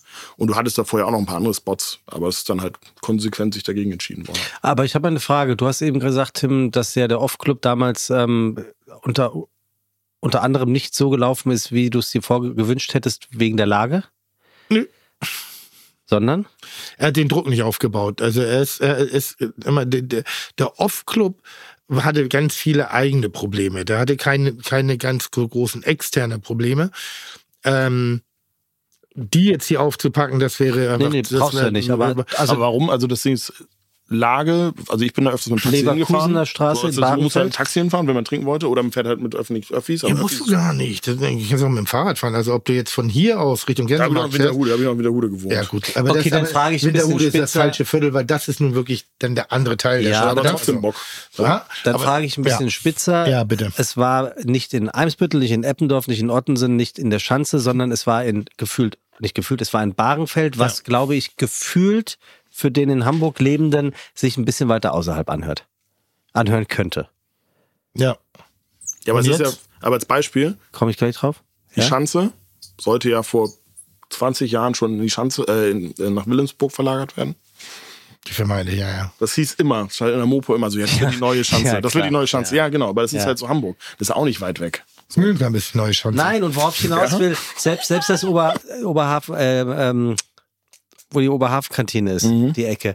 Ganz schöner Nerd-Talk hier gerade für Leute, die nicht in, aus Hamburg kommen. Ja gut, aber das ist dann jetzt kurz so. Auf die, die Frage ist dann nicht mehr so nerdig. Hm. Wie wichtig ist denn die Lage, wenn das Konzept richtig stimmt? Würde das Jing Jing in Barenfeld genauso gut funktionieren wie mitten in Hamburg Szeneviertel? Jein. Was? Jein. Ja. du. War eine gute Frage. Ja, gut, das hängt ja von, also architektonische, es sind ja viele Faktoren, die darauf einen einspielen. Also das Ding ist, es ist ja wirklich, wie du schon sagst, 800 Meter entfernt. Ähm, eigentlich müsste es da auch funktionieren. Eigentlich. Aber das würde es doch nicht. Also Die Leute kommen alle mit dem Auto, weißt du, was für würde in Autos da auf dem Wilhelms- Parkplatz Ach, stehen? Das würde Also in wär- Wilhelmsburg oder in Barenfeld wird das Nee, nie so Wilhelmsburg, in funktionieren. Wilhelmsburg wird es, Wilhelmsburg kann ich dir unterstreichen, wird es würde, nicht würde, funktionieren. auch, würde auch in der Oberhafenkantine-Ecke nicht funktionieren. das, Ah, das da sehe bin ich wieder anders. Das sehe ich komplett anders, weil die Weil hätte das ich schon gern. erschlossen ist. Das Gebiet ist schon erschlossen, da ist zu viel. Also es gibt ja. Äh, Die Hallen, da finde ich ultra sexy. Also wirklich. Hm? Und ich glaube auch, Problem ist, da sitzt halt einer drauf, der, äh, sag ich mal, aus meiner Sicht, also, da sitzt die Kreativgesellschaft drauf, die macht da irgendwie Kunst und äh, Kunst darf irgendwie kein Geld verdienen, dann wird da irgendwie so geschachert, keine Ahnung, wie das. Verstehe ich nicht. Also das sollte man zum Beispiel, Kunst finde ich auch, junge Gastronomie könnte auch Kunst sein in meinen Augen. Und ich fände es lieber cooler zu sagen, ey, ich gebe diese, da sind ja so ein paar Hallen, die noch leer stehen, gibt das jungen Gastronomen bau oder irgendwie, gibt denen eine, eine Bühne. Und das verstehe ich halt nicht. aber aber äh, junge Gastronomen, ihr, ihr seid jetzt in einem Gastroprojekt mit. Bin ja auch schon alt. Hä? Wollte ich gerade sagen. Ihr seid jetzt auch in einem Gastroprojekt mit involviert in der Innenstadt. Das macht man auf. Le Big Tantam. Februar. Äh, jetzt im Februar. Februar, ja, 24. So, das ist ja eigentlich was ganz Junges und eigentlich was nicht. Das heißt, Le Big Tam Tam ist Genau. im Hanseviertel eine der exklusivsten Einkaufsstraßen, die wir mal in Hamburg hatten. Mhm. Unter. Denkmalschutz. Früher gab es ja das legendäre Möwenpick. Äh, äh, Ding. Silberkugel, nicht zu ver. Die Silberkugel? um Ist die noch Ecke? da? Nein, die gab's früher, aber da war ich ja früher mit meiner Oma und einem Möwenpick. Und das ist ja ein Gastroprojekt, äh, das mir auch am Anfang ein bisschen mit angedichtet worden ist, was nicht der Fall war, äh, wo aber mein Ex, mein Partner Patrick Rüter mit mit der Tellerrand Consulting äh, im Wesentlichen auch dieses Konzept mit entwickelt hat, was ich sehr sehr spannend finde. Äh, da seid ihr auch mit involviert. Was passiert da? Genau, da sind wir involviert. Ähm, wir sind da sozusagen, das war genau kurz vor Corona sind wir damit involviert worden. Ähm, hatten eine andere Anfrage ähm, für ein anderes Objekt und das haben wir abgelehnt und weil der gute Patrick in der Bullerei gesagt hat, bitte halt noch die Füße stimmen, sagt er mal nicht zu, auch ein Innenstadtprojekt. Ähm, da kommt was Geileres. Und da habe ich dann die Füße stillgehalten, dann kam er irgendwann auf mich zu, meinte, das ist es, hat das präsentiert. Und da passiert im Grunde das, dass wir gesagt haben, äh, beziehungsweise Tellerrand gesagt hat, wir wollen einfach äh, da entsprechend neue, also nicht klassisch irgendwie die, die Ketten äh, in die Innenstadt, weil normalerweise kann sich so eine Innenstadtlage, gerade in so einem Prestigeobjekt, nur, das können sich nur Ketten leisten, ähm, gesagt haben, wir wollen denen eine Bühne geben, den jungen Gastronomen mit geilen Food-Konzepten. So. Was sich erstmal gut angehört hat, aus meiner Sicht. Und dann haben wir gesagt, mit Momo Rahmen machen wir das sehr gerne. Haben wir Bock drauf. Und damit ist der zweite Laden, damit seid ihr eine Kette. naja, es ist, es ist was anderes. Beste! Beste! Komm, Süßkram. Ich hab die Hä? ganze Geil, Zeit Eis. Das muss jetzt hier rein. Ey, ist so Das geil. Kennst du das? Warum bringt ihr das Nee. jetzt schon rein? Kennst du wirklich nicht? Nein, kenn ich nicht. Das ist Beste, Diggi. Guck mal, was da drauf steht. Ja, jetzt seht ihr schon. Guck mal, aber, aber, aber nur ganz Melzer kurz. und Fu. Ja, ma- ma- machen wir Wer ist sofort. Fu? Wer ist Fu? Äh, ist mein Partner. Machen wir sofort. Also das, das soll sehr positiv. Also ich, Ja, ich klar, frage ja, gar nicht es kritisch, ich frage gerade. Ja, ähm, so, hast du natürlich recht. Ihr, ihr, ihr seid jetzt, wie lange gibt's den Einladen? Ende 2016. Momoram. Ja, Wie lange gibt's jetzt hier äh, das Yin Yang? gibt seit September 2022. Habt ihr nichts Besseres zu tun, als jetzt schon den nächsten Laden wieder aufzumachen? Ey, gut, den haben wir ja geplant, wo wir überhaupt Jing Jing, wo das überhaupt in Aussicht stand. Die Fläche haben wir sozusagen kurz nach dem Gespräch mit der Tellerrand, haben wir die Fläche, wir haben im, im Januar, beziehungsweise Anfang Februar vor Corona haben wir die Fläche dort angemietet. Und dann kam der 17., dann kam der Shutdown und dann war so, oh fuck, warum haben wir so eine scheiß Fläche angemietet? Wie wichtig ist das, ein, so ein zweites, drittes Standbein zu haben? Um, um, also was, was ist die Motivation wichtig. dahinter? Naja, im Grunde ist es ja so, dass wir grundsätzlich bauen wir unsere Läden so auf, dass wir, also Momoram funktioniert im Frontend ohne uns. Mhm. So, das ist enorm wichtig. Weil sonst machst du, wenn du, wenn du dich selber dann so ein Hamsterrad schmei- reinschmeißt, hast du ein Problem. Mhm. Deswegen auch für alle Leute, die gründen wollen, so bau das Ding nicht. Also deswegen ja viele Gastronomen so, ja, dann stehe ich halt selber da die ganze Zeit. Ja, klar musst du am Anfang ja selber stehen und ja, klar musst du die Qualität checken, musst gucken, dass diese, die Standards, die du selber eingeführt hast, dass die eingehalten werden. Aber das Ziel kann nicht sein, dass du jeden Tag in diesem Laden stehst und da hinten deinen Stammtisch hast und sagst, da sauf ich immer mit meinen Kollegen, weil die kommen immer vorbei und sagen, wie toll dein Laden ist und feiern dich. Sondern das Ziel muss sein, das muss ohne dich funktionieren. Das ist enorm wichtig. Im Frontend. Im Backend gibst du den nötigen, Support. Und ähm, das ist, ja, das ist, glaube ich, so die Quintessenz. Was macht das Frontend oder Backend jeweils jetzt im Yin Yang aus? Ist es die Rezeptur, weil wir haben eben gerade viel zu wenig beachtet, übrigens äh, herausragende Cocktails getrunken. Ich bin da ja auch ein, ein Mhm. großer Fan bei euch, auch gerade der antialkoholischen Cocktails, die wirklich bemerkenswert gut sind. Und äh, alleine dadurch, äh, ich bin wie gesagt zu meinen antialkoholischen Zeiten das erste Mal bei euch gewesen, äh, kenne ich entweder nur alkoholfreies Bier oder eben eure Eistees. Ähm, das ist einer der wenigen Orte, wo ich das sehr bedauere, weil ich mir sehr gerne da die Genüssle zutun würde. Dann hast du Walle in der Küche. Wie weit brauchst du diesen äh, wie der Walle an einer Waffel, ne? Also der, der ist schon extrem nerdy und ehrgeizig, nerdig, das genau. Ding richtig auf den Punkt zu bringen. Genau. So, da ist nicht irgendwie eine, eine oberflächliche. Ja, aber es bietet Pseudo- ihm auch die, es bietet ihm einfach auch das, ähm, die Möglichkeit, auch selber, also nach außen mal zu zeigen, was er kann. Danke übrigens. Und das ist enorm wichtig, einfach, dass er auch wahrgenommen, weil, wie du richtig gesagt hast, so, wann, du hast ja vorhin die Frage gestellt, wann, seit wann habt ihr uns auf dem Zettel oder du so ne, auf dem Radar und sagst Jing Jing. Und Jing Jing ist natürlich, ist so ein bisschen erwachsener geworden. In Form von Gastronomie. Weil der Momoram wurde so ein bisschen belächelt, oder Momoram Rahmensuppe. Klar, so irgendwie das zweite Mal in Folge im Guide Michelin gelistet, ähm, als einziger Rahmenladen in Deutschland, was wir auch mal erwähnt haben. Ne? Ja, ist, ist so. Bei den vielen Rahmenläden finde ich das, macht ich, finde ich schon geil. Ähm, ich kenne den, den, den, den Inspektor nicht persönlich, aber I don't care. ja, ja, you don't care, but, aber für mich als Marke, für mich Ja, als Marke bringt das nochmal einen Push so. Und ich will so, ich habe halt keinen, das sind ja meine Standbeine, von daher freue ich mich, wenn ich das, wenn das dann die Anerkennung ist. So, Also ne? die Sternerahmen. Die Sterne ist ja nicht, nur gelistet. ne, das sind wir noch weiter Ich habe keine Ahnung davon. Ich Nee, beschäftige genau, ist mich nur gelistet. Ja, aber es bringt ja natürlich Ja, nochmal ja. Kredibilität so Absolut. und auch so eine rote Kochau irgendwie äh, in, im Jing Jing bringt uns auch eine Anerkennung von Gomio. Das ist so aus dem Stand, ist es okay. Das ist geil. So, das ist cool, das bringt eine irgendwie Anerkennung für das, was er, was er macht, kulinarisch da. Und das ist, äh, da tritt er einfach nochmal anders in Erscheinung, einfach als Person. Und Ja. der, kann, der hat so viel auf dem Kasten, also der, der hat so viele Fähigkeiten, das ist unfassbar. Also Was deswegen, aber natürlich, ähm, das Ziel Was- muss sein, dass es ohne ihn funktioniert. Also ich, ich kann ja nur von Hamburg so gut reden, ne? Mhm. aber was vereint Gastronomen wie äh, euch, Salt und Silver, Mexikostraße, äh, Hebel mit, mit, mit, mit seinem XO und seinem Hebel auf der anderen Seite. Ähm, ein bisschen auch uns, aber anders. Aber was vereint diese Form der Gastronomie? Was ist das? Warum ist die besonders? Warum ist die, wie du es nennst, Szene? Ja, Szene ist so ein, das kommt dann, glaube ich, irgendwie so automatisch mit, aber ich glaube, es ist eher diese Leidenschaft fürs Produkt einfach. Und für das, was da angehört. Also es ist einfach so, die stehen halt hinter jedem Produkt. Es ist halt nicht so, es gibt ja auch Gastronomien, wo dann einfach irgendwie, da wird halt ein Chefkoch eingestellt, der soll dann mal machen. Und das ist so, und dann damit ruhst du dich darauf auf, der, der, der Koch, der macht das schon.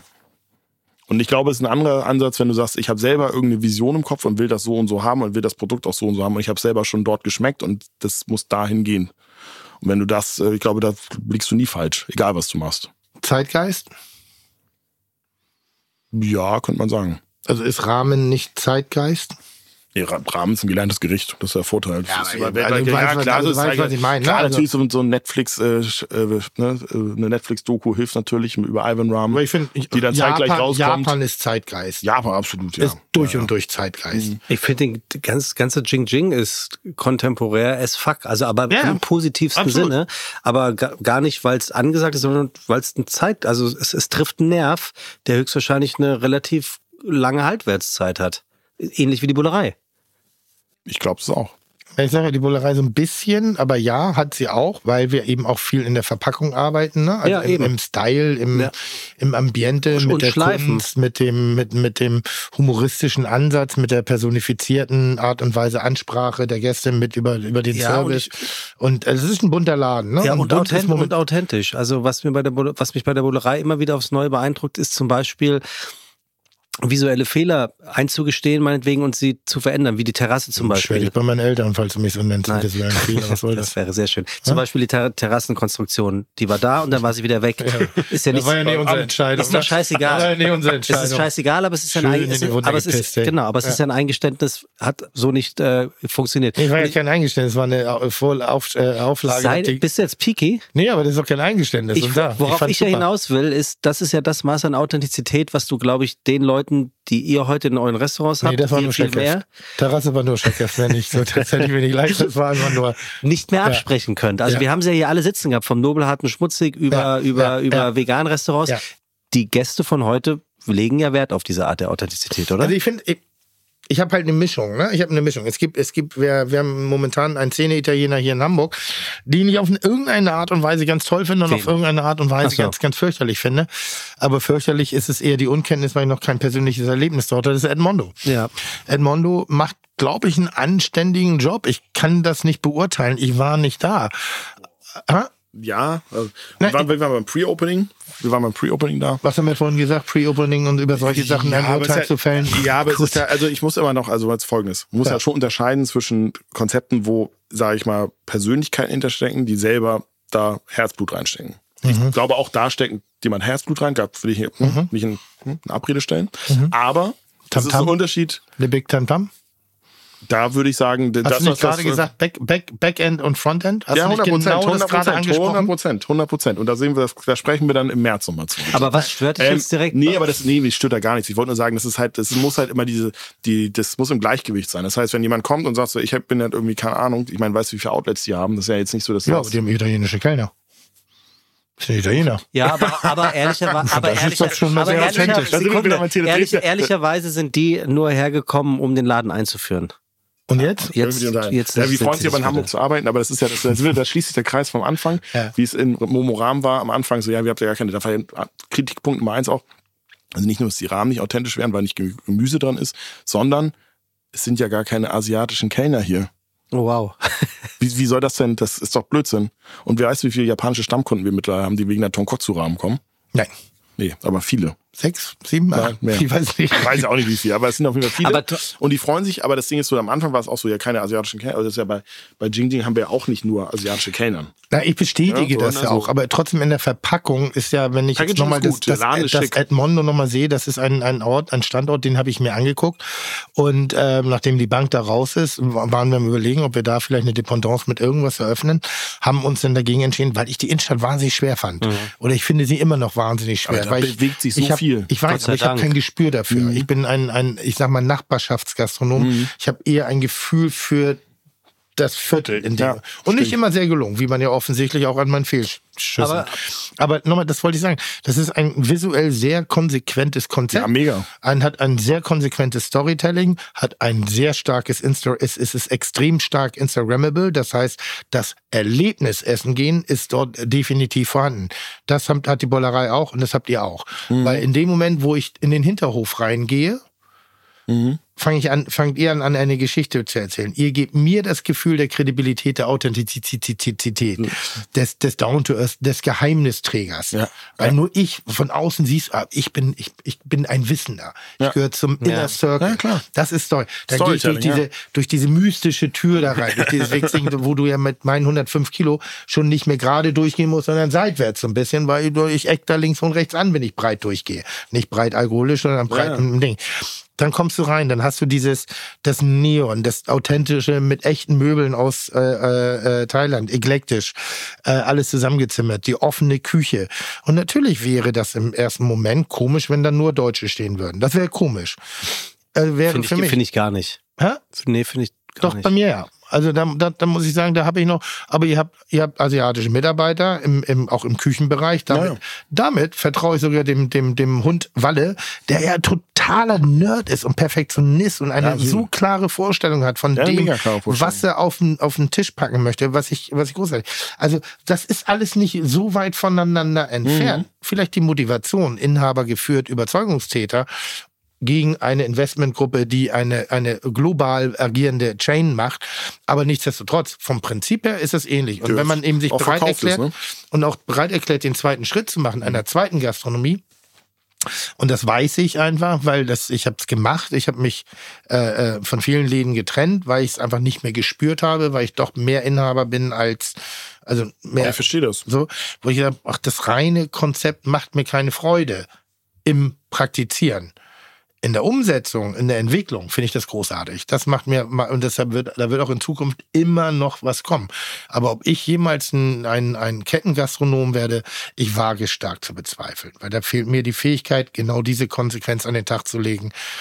Losgelöst von der, von der Persönlichkeit, also sprich Mitarbeiter, die wirklich bei mir eine ganz große Rolle spielen, losgelöst von meinem Storytelling in der Gesamtkonzeption. Also wenn du in der Bollerei am Ende des Tages was gegessen hast, ist das, fängt das Bild eigentlich mit der Lage in der Schanze an.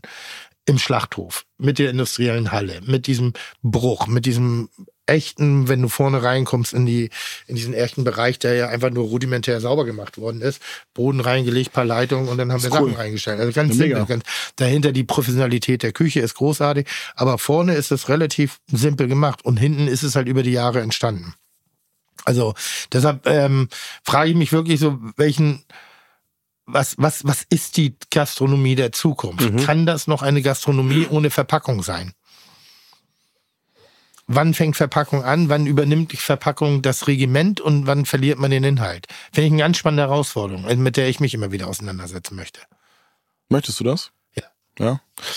Ich glaube, es hängt also vom, vom, vom Gast so ein bisschen ab. Ne? Und wo willst du dich, wo, wo stehst du selber als Gastronom, wo möchtest du hin als Gastronom und was, was willst du eigentlich erreichen als Gastronom? Und was ist deine, deine innere, also deine Mission so? Ne? Wenn deine Mission ist, irgendwie Geld zu 40. machen, willst Geld machen einfach nur, dann, dann, dann ist es irgendwo ein Kompromiss. Also dann, dann, dann siehst du natürlich diese Parameter und sagst ey geil, ich, Verpackung funktioniert super, wenn ich das so und so mache, wenn ich das, das, das und wenn ich da noch einen Tweak mache und da noch irgendwie von Aro die, die, die Nudel kaufe, dann kann ich da noch mal sparen und das, das, das. Dann, dann kannst du da irgendwie, dann wird da ein Schuh draus, da verdiene ich auch Geld mit. Das ist dann so schon, der will, der will dir noch ein gutes Gefühl dabei geben. Dann gibt's die, die sagen, scheiß drauf, das gute Gefühl. Ich gebe dir einfach straight das, wo, was du willst. Weil dem Gast ist eh egal, weil du gar nicht, die haben gar nicht das Know-how. Funktioniert auch. Und dann gibt's die, die äh, aus Passion vielleicht noch eine, eine Schippe draußen, sind, die machen es halt richtig geil, auch inhaltlich. Und dann gibt's die, die machen es richtig geil, äußerlich und inhaltlich scheiße. So, also gibt's ja so alles. So. Wer ist für Und dich das ein ist so- Vorbild? Wer, also wer ist für dich Inspiration? Ihr seid gerade Bar des Jahres geworden. Du sagst, du bist stolz drauf, dass ihr die, die, die, hätte, die ich, Wahrnehmung ich war, total, Michelin ich, war, Also, ich war total überrascht, dass wir neue Bar des Jahres wurden. Also nicht, weil wir kein geiles Barprodukt anbieten, aber natürlich Bar des Jahres für mich, wie von außen Restaurant. Restaurant Bar des Jahres hätte ich verstanden. Ging aber anscheinend nicht. Und äh, Vorbild sind so, so einige Läden. Also Vorbild, aber tatsächlich ist es so, es ist halt, nochmal zu der Frage zurückzukommen, was du vorhin meintest, ob die Bullerei mich inspiriert hat oder Tim mich, wie, oder wie er mich inspiriert hat. Das ist ja, mit was ihr mit der Bullerei gemacht habt, äh, ist ein Thema, was mich indirekt es ist nicht so bewusst. Das ist Hm, nicht so, ich sagen so, also, ja, ich bin ja, das finde ich geil, das, das Ja. kopiere ich, das mache ich, also, das ist unbewusst. Das prägt schon, natürlich, das trägst du so mit drin. Und wenn du halt irgendwo international unterwegs bist, in Bangkok irgendwelche Läden aufsuchst, dann, dann prägt dich das. So, so Sachen, so, oder Stile, Kochstil von der Garküche bis hin zum fertigen Restaurant oder wenn du in New York in irgendwelchen Restaurants sitzt. Deswegen machen wir das, waren ja auch relativ dreieinhalb Tage drüben in New York, haben auch nur eine reine Foodtour gemacht und Sauftour, also beides zusammen äh, schön kombiniert, hat Spaß gemacht und äh, das ist so, das, da nehme ich dann also nehmen wir überall so Pieces mit und dann das setzen wir dann irgendwie im Kopf dann irgendwann später wieder zusammen. Aber es ist nicht so losgehen, sagst du ja, der und der Laden, das finde ich total geil, das will ich jetzt auch haben, weil das ist auch dann irgendwie zu plump. Ja, ich, ich, ich, war ja neulich irgendwie bei den Rolling Pin äh, äh, Tagen da, oder wie heißen die? Rolling Pin Convention. Convention. In Berlin. Hm. Und ähm, der Rolling Pin war vor 10, 15 Jahren ähm, für mich ein Gamechanger, weil er angefangen hat, Gastronomie rock'n'rollig zu umschreiben, zu zeigen, Dinge äh, aufs Parkett zu bringen, was in den klassischen Führern nicht so wahrgenommen worden sind. Äh, es wurde ein Lifestyle-Konzept rausgemacht. Irgendwie die Köche wurden tätowierter, haben längere Bärte bekommen und konnten auch das äh, äh, einer Karotte und dann auf den Teller legen auch zum Konzept äh, hochstilisieren. Also das Ganze ist ja wie so eine, ist ja wie so ein wie so eine Bravo für Köche auf eine Art und Weise, mit sehr viel Inhalt übrigens. Und hatte mich nur so ein bisschen drüber gewundert, dass ich dachte, da waren bei den, beim, beim, also auf der Bühne, bei diesen Talks und bei diesen Präsentationen der einzelnen Gerichte, waren eigentlich die alten, coolen Köche von vor 10, 15 Jahren. Hatte ich auch mit Jürgen, also ist der, der Chefredakteur da so ein bisschen besprochen. Und ich habe überlegt, welche Gastronomen äh, inspirieren mich denn derzeitig? Und für mich gehört Cheduk ganz klar dazu, weil der einfach ähnlich wie ihr und Hamburg ist manchmal nicht so, ma- manchmal ist Hamburg kleiner. Und langsamer. Das will ich nicht sagen. Das ist nicht unbedingt der Fall. Aber wir, wir neigen manchmal dazu, zu authentisch sein zu wollen. Innerhalb der Szene. Das ist das, was du gerade. Regelkonform mäßig Bitte? oder wie? Nee, das ist verwerflich in Hamburg, wenn du auf einmal vier Läden hast mit demselben Konzept. So, das ist, da, Okay, da, weil- da, weil Hamburg zu da klein haben ist. wir einen großen Also, Gastronomen also Hamburg. Hanseviertel. Wenn wir Hanseviertel, dann haben wir jetzt schon zweiten, also sind wir schon. Kann natürlich, ich bin, Das läuft ich bin, Gefahr. Ich bin also gespannt, in, in ich bin der gespannt auf die Hamburger, Reaktion. in der Ja, ich. Hamburger Szene ist das. Aber wer macht dieser- das außer Hensler? Ja, wollte ich gerade sagen. Ach so. Wir haben einen Gastronom, der Hensler macht Ja. das herausragend. Der macht das richtig smart, weil der macht eine Gastronomie unabhängig der Szene und liefert das. Der sche- schert sich einen Scheißdreck, der macht inhaltlich gute Arbeit ähm, und ist sehr konsequent in seiner Darstellung, in der Umsetzung. Ihr seid auch das, aber ich kenne ja auch das, den, die Posse, in der ihr drin seid, ähnlich wie ich ja auch eigentlich so. Ich gehöre irgendwie nie dazu, aber trotzdem immer so ein bisschen ähm, die ja auch irgendwann schnell moralinsaurer wird. Die dann sagt, ja, das kann ja gar nicht mehr sein, weil die haben jetzt schon den dritten Laden irgendwie so, das ist ja nicht mehr irgendwie. Bla, Ja, ich weiß schon, ich weiß exakt, was du meinst. Exakt, das Und, aber ihr gespannt. seid für mich in Hamburg äh, ein, ein, eine große Inspiration, ähnlich mit den Salt and Silver Jungs und auch jemandem wie dem Hebel. Der, die, die, das ist so eine Dreiertruppe, die ich derzeitig, ich wahrscheinlich mehrere noch, die es ja gibt, aber die nehme ich halt sehr deutlich wahr, die ich auch inhaltlich sehr stark finde mit dem, was sie tun, weil sie eben vielfältig aufgestellt sind. Weil sie vielseitig auf, weil sie nicht nur das eine machen und sagen, oh, ich muss, wenn ich hier nicht bin, dann muss ich den Laden zumachen, weil sie Gastronomie durch und durch verstehen und für jeden, der gerade irgendwie sich damit beschäftigt, egal mit was, in irgendeine Selbstständigkeit zu beginnen, ähm, kann sich sehr gerne mit euch oder sollte sich sogar mit jemandem wie euch auseinandersetzen, weil ihr macht das schon, schon sehr smart. Tim. Weißt du, wer noch smart ist? Du. Wer denn? Ich. Ja, pass auf, was für eine Überleitung, weil ich habe mir gedacht, äh, zum, zum Thema Trends und äh, Neuentwicklungen Ja. äh, könnten wir über noch ein Thema zum Schluss Ja. sprechen, Mich? Ähm, was dich beinhaltet, Ja. weil sowohl äh, Wiener als auch du als auch ich ja alle Dessert scheiße finden. Gibt es jetzt noch ein Dessert, was wir bestimmt nicht scheiße finden, weil ähm, du bist du bist ja momentan, ich habe es ja Anfang der Sendung der In Sendung aller Munde. ja, oh, sehr schön. Gut. Ähm, sehr umtriebig, ja. Also Fernsehpreise sind dir nicht genug. Kochbücher auch nicht. Nein, du hast jetzt noch ein, ein Eis gemacht. So. Ja, jetzt, jetzt können wir mal richtig, jetzt können wir richtig Marketing Wir machen. hier, ja, wir machen jetzt Mit auch Marketing hier. An der Stelle, an der. Stelle möchten wir unsere guten Freunde und Freundinnen von RTL Plus Podcast grüßen, Tim. Die Besten. Die, die allerbesten sind. Die Besten, ja. Ich war dann neulich auf dem Event. Da war Auf alles dem Event? auf dem Event des Jahres von Podstars eingeladen. Du warst Ich nicht, nicht. da. War ich eingeladen? Ja, du warst eingeladen. Und ich muss Wo echt sagen, das? das? war in Berlin, es war ein wirklich schönes Event. Da Von. Pocher bis Bushido waren sie alle da. Nur du hast gefehlt, aber ich habe uns vertreten. Oh, da bin ich aber jetzt ganz froh. Von Pocher bis Bushido, nur du hast gefehlt. Da, der, Ich will, was ich damit das- sagen das will, ist, was ich damit, was ich damit sagen will, alles aus dem Hause RTL Plus Podcast war da, die dort einen Podcast haben. Ich habe dich aber ehrenwürdig vertreten. Dankeschön. Also, wir haben hier Melzer und Fu. Genug Fu-Manchu. Ja, komm, erklär mal, Tim. Was hat es hier mit deinem Eis auf sich? Wir haben drei Sorten hier. Du hast ja Ja, deutlich ich, mehr. ich muss nur gerade, ich sollte Pocher, Bushido und du hast mich vertreten. Da weiß ich nicht, wie das. Äh, äh?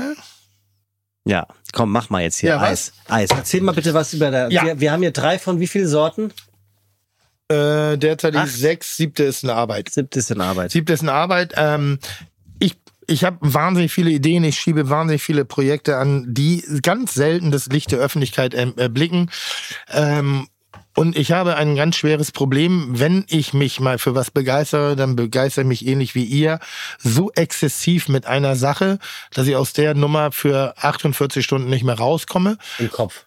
Im Kopf, in der Verbalität, Krass, in der okay. Weltherrschaft, in allem. In allem, was ich mache.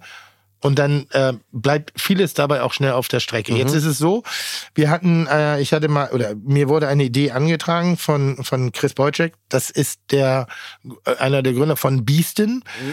Ähm, wir hatten eine Idee, Footwear zu machen. Also wir wollten eigentlich Kleidung machen, so wie du jetzt hier dein Merch hast. Praktisch Fake Merch, aber mit geilen kulinarischen Welten, um eine Art kulinarisches Klischee auf T-Shirts, Hoodies, Jacken etc. zu tun. Und die Idee war, dass wir die, diese Produkte wiederum in einer essenstypischen Verpackung anbieten, damit dieser Unpacking-Moment Im Pizzakarton. Pizzakarton. Mein T-Shirt äh, von Geiler Pizza Gag. Luigi in, im Pizzakarton. Und meine Aufgabe wäre innerhalb dessen gewesen, ein, ein kulinarisches, verwertbares Produkt in diese Verpackung mit reinzudenken. Die Pizzasauce, der Pizzakäse, die Badass Bolo, die Korean Chicken Barbecue Soße und das wäre dann so eine Kombi gewesen. Also eher so ein, auch genannt, so, da, da hatten wir Kontakt. Dann kam uns Corona gewaltig dazwischen, dann ist das alles ein bisschen auf Eis gelegt worden, weil wir echt Ja, andere Probleme Eis. hatten. Sehr gut.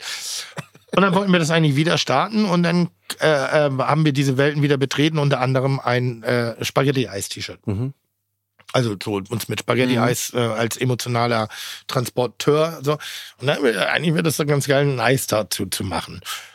Und dann haben wir ihn äh, losgelegt und äh, Chris da wirklich richtig Gas gegeben. Chris auch genannt Fu. Deshalb äh, äh, gibt es jetzt eine Eissorte auf dem Markt, die sich da nennt Melzer und Fu. Mhm. Und jetzt ist es so ähnlich wie bei den anderen äh, äh, Herrschaften hier am Tisch. Ähm, wir sind schon Detailficker durch und durch. Also das ist schon, also das ist Exzess. Einfach nur eine Verpackung. Ja, Packaging hätte, ist, hätte so- das Packaging ist Wer das designt? groß, ist großartig. Ähm, Ich muss mal ver- versuchen jetzt. ja. So, erste Idee war Vanille, Schokolade, Erdbeer. Das ist Standardeis. Alter. Wer kein Vanille kann, wer kein Erdbeer Das- kann, wer keine geil. Schokolade kann, braucht auch nicht mit irgendwelchen komischen Pseudomarken rantreten. Dann natürlich dahinter das Franzbrötchen-Eis.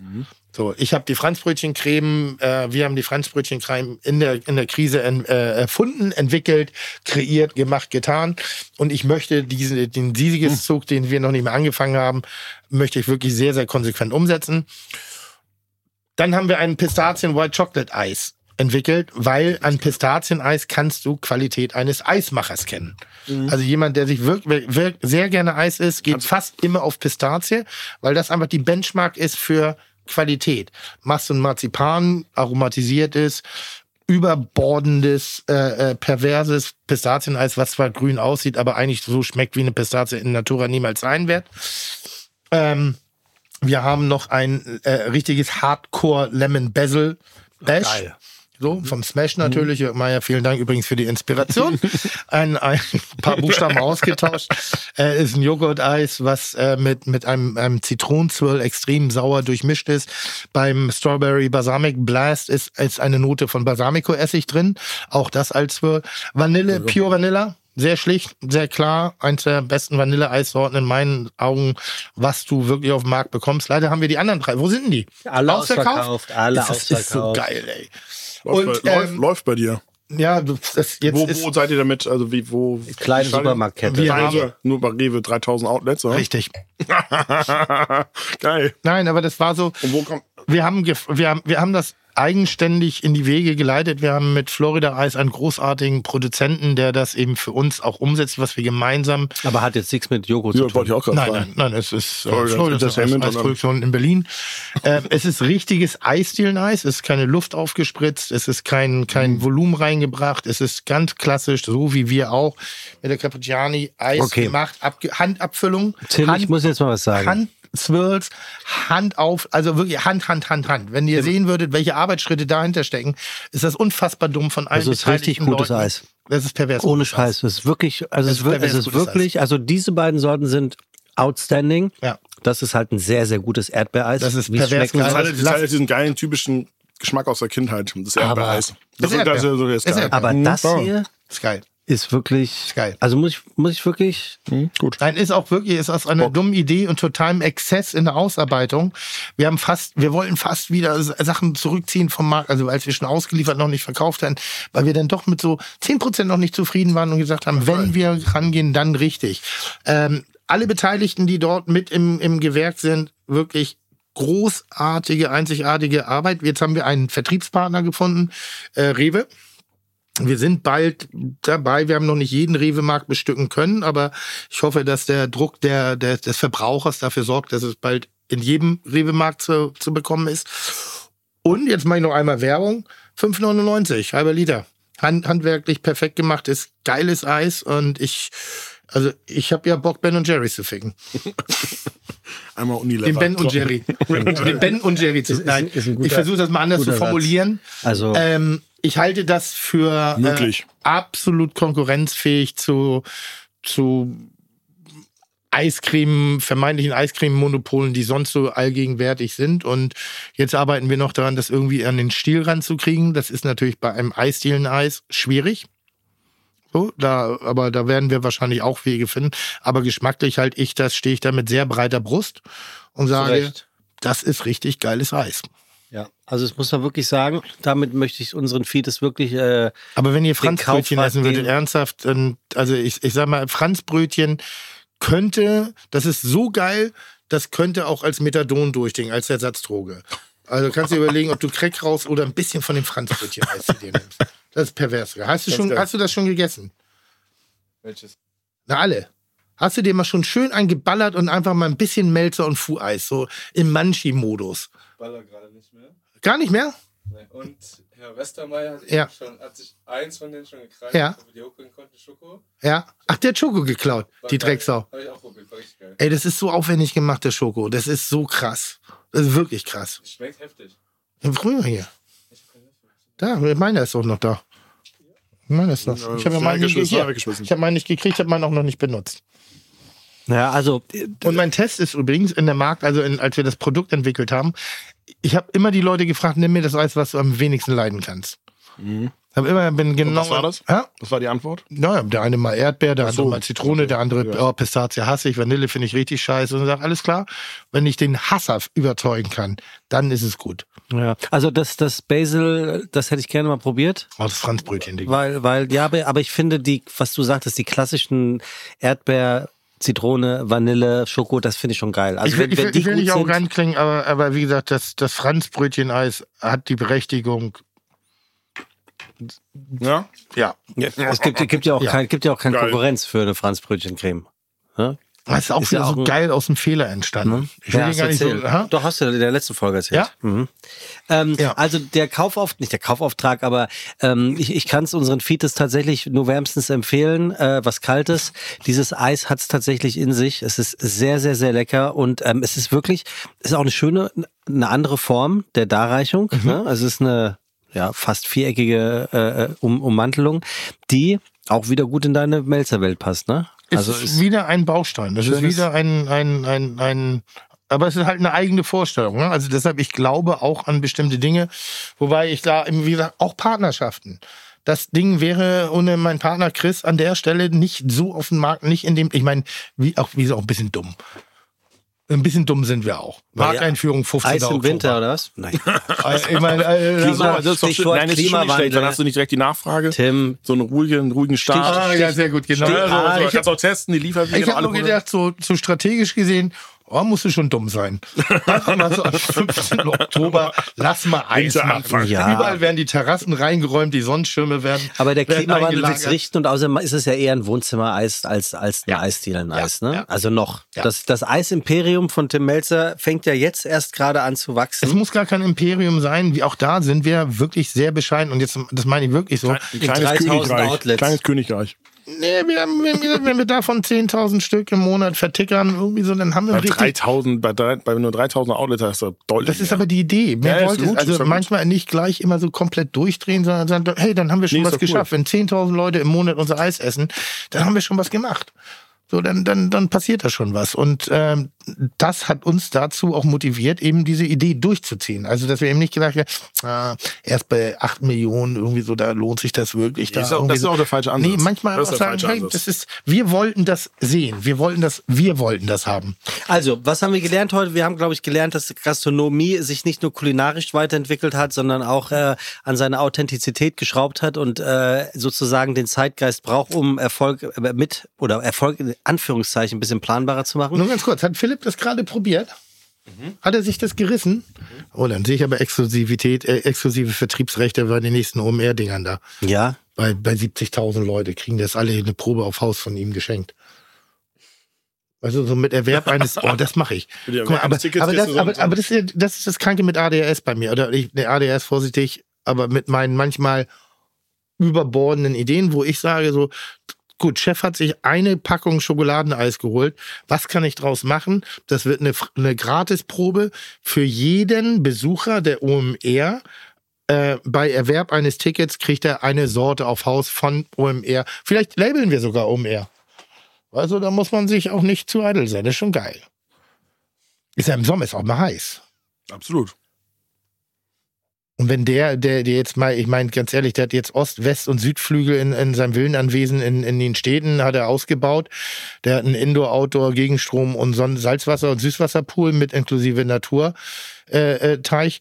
und jetzt kann er mal ein, zwei Millionen ja auch mal dafür verwenden, einen kleinen Existenzgründer, ein, ein junges Unternehmen ein bisschen unter die Arme zu greifen und äh, vielleicht auch ein Teil einer, einer noch nicht geschriebenen Erfolgsgeschichte zu sein. Finde ich gut, ja. Wie findet ihr das? Also in diesem Ich rufe Sinne, auf zur äh, Demo am Montag. Ja, mit, mit, mit Eislöffeln. Ich muss raus, ey, ich Tim? bin müde jetzt. äh, ganz herzlichen Dank, Ja. dass du dir die Zeit genommen hast, äh, vorbeizukommen. Äh, Wiener, ganz herzlichen Dank, dass du dir die Zeit genommen hast, äh, in die ein oder andere neue kulinarische Ecke Einblick zu gewähren. Und Kaufauftrag äh, von meiner Seite ist wirklich an die Freunde dieses Podcastes, kauft dieses Eis, kauft dieses Kochbuch und eine Maske von Tim Melzer. Nö, aber man kann ja, kann ja hier da nochmal, also geht Wie ins bitte? Yin Yin und wenn die keinen Platz frei haben, kommt in die Bullerei. Ist dasselbe, nur anders. Same, same, but different, wie der Platz, wir haben genug Platz. Genau, same, same, but different. Danke für die Einladung. Sehr gerne, bis dahin, bleibt gesund, danke fürs Und Zuhören. Grüße an Walle, Ja, unbedingt. Ja, Den Grüße Hund. an Walle. den Hund. Chuck, Digga, Props, Digga, ihr habt meinen Respekt. Ihr macht Digga, Mucke, Schicke, Mucke, oh, wie gut das schmeckt. Dieser Podcast wird produziert von Podstars bei OMR.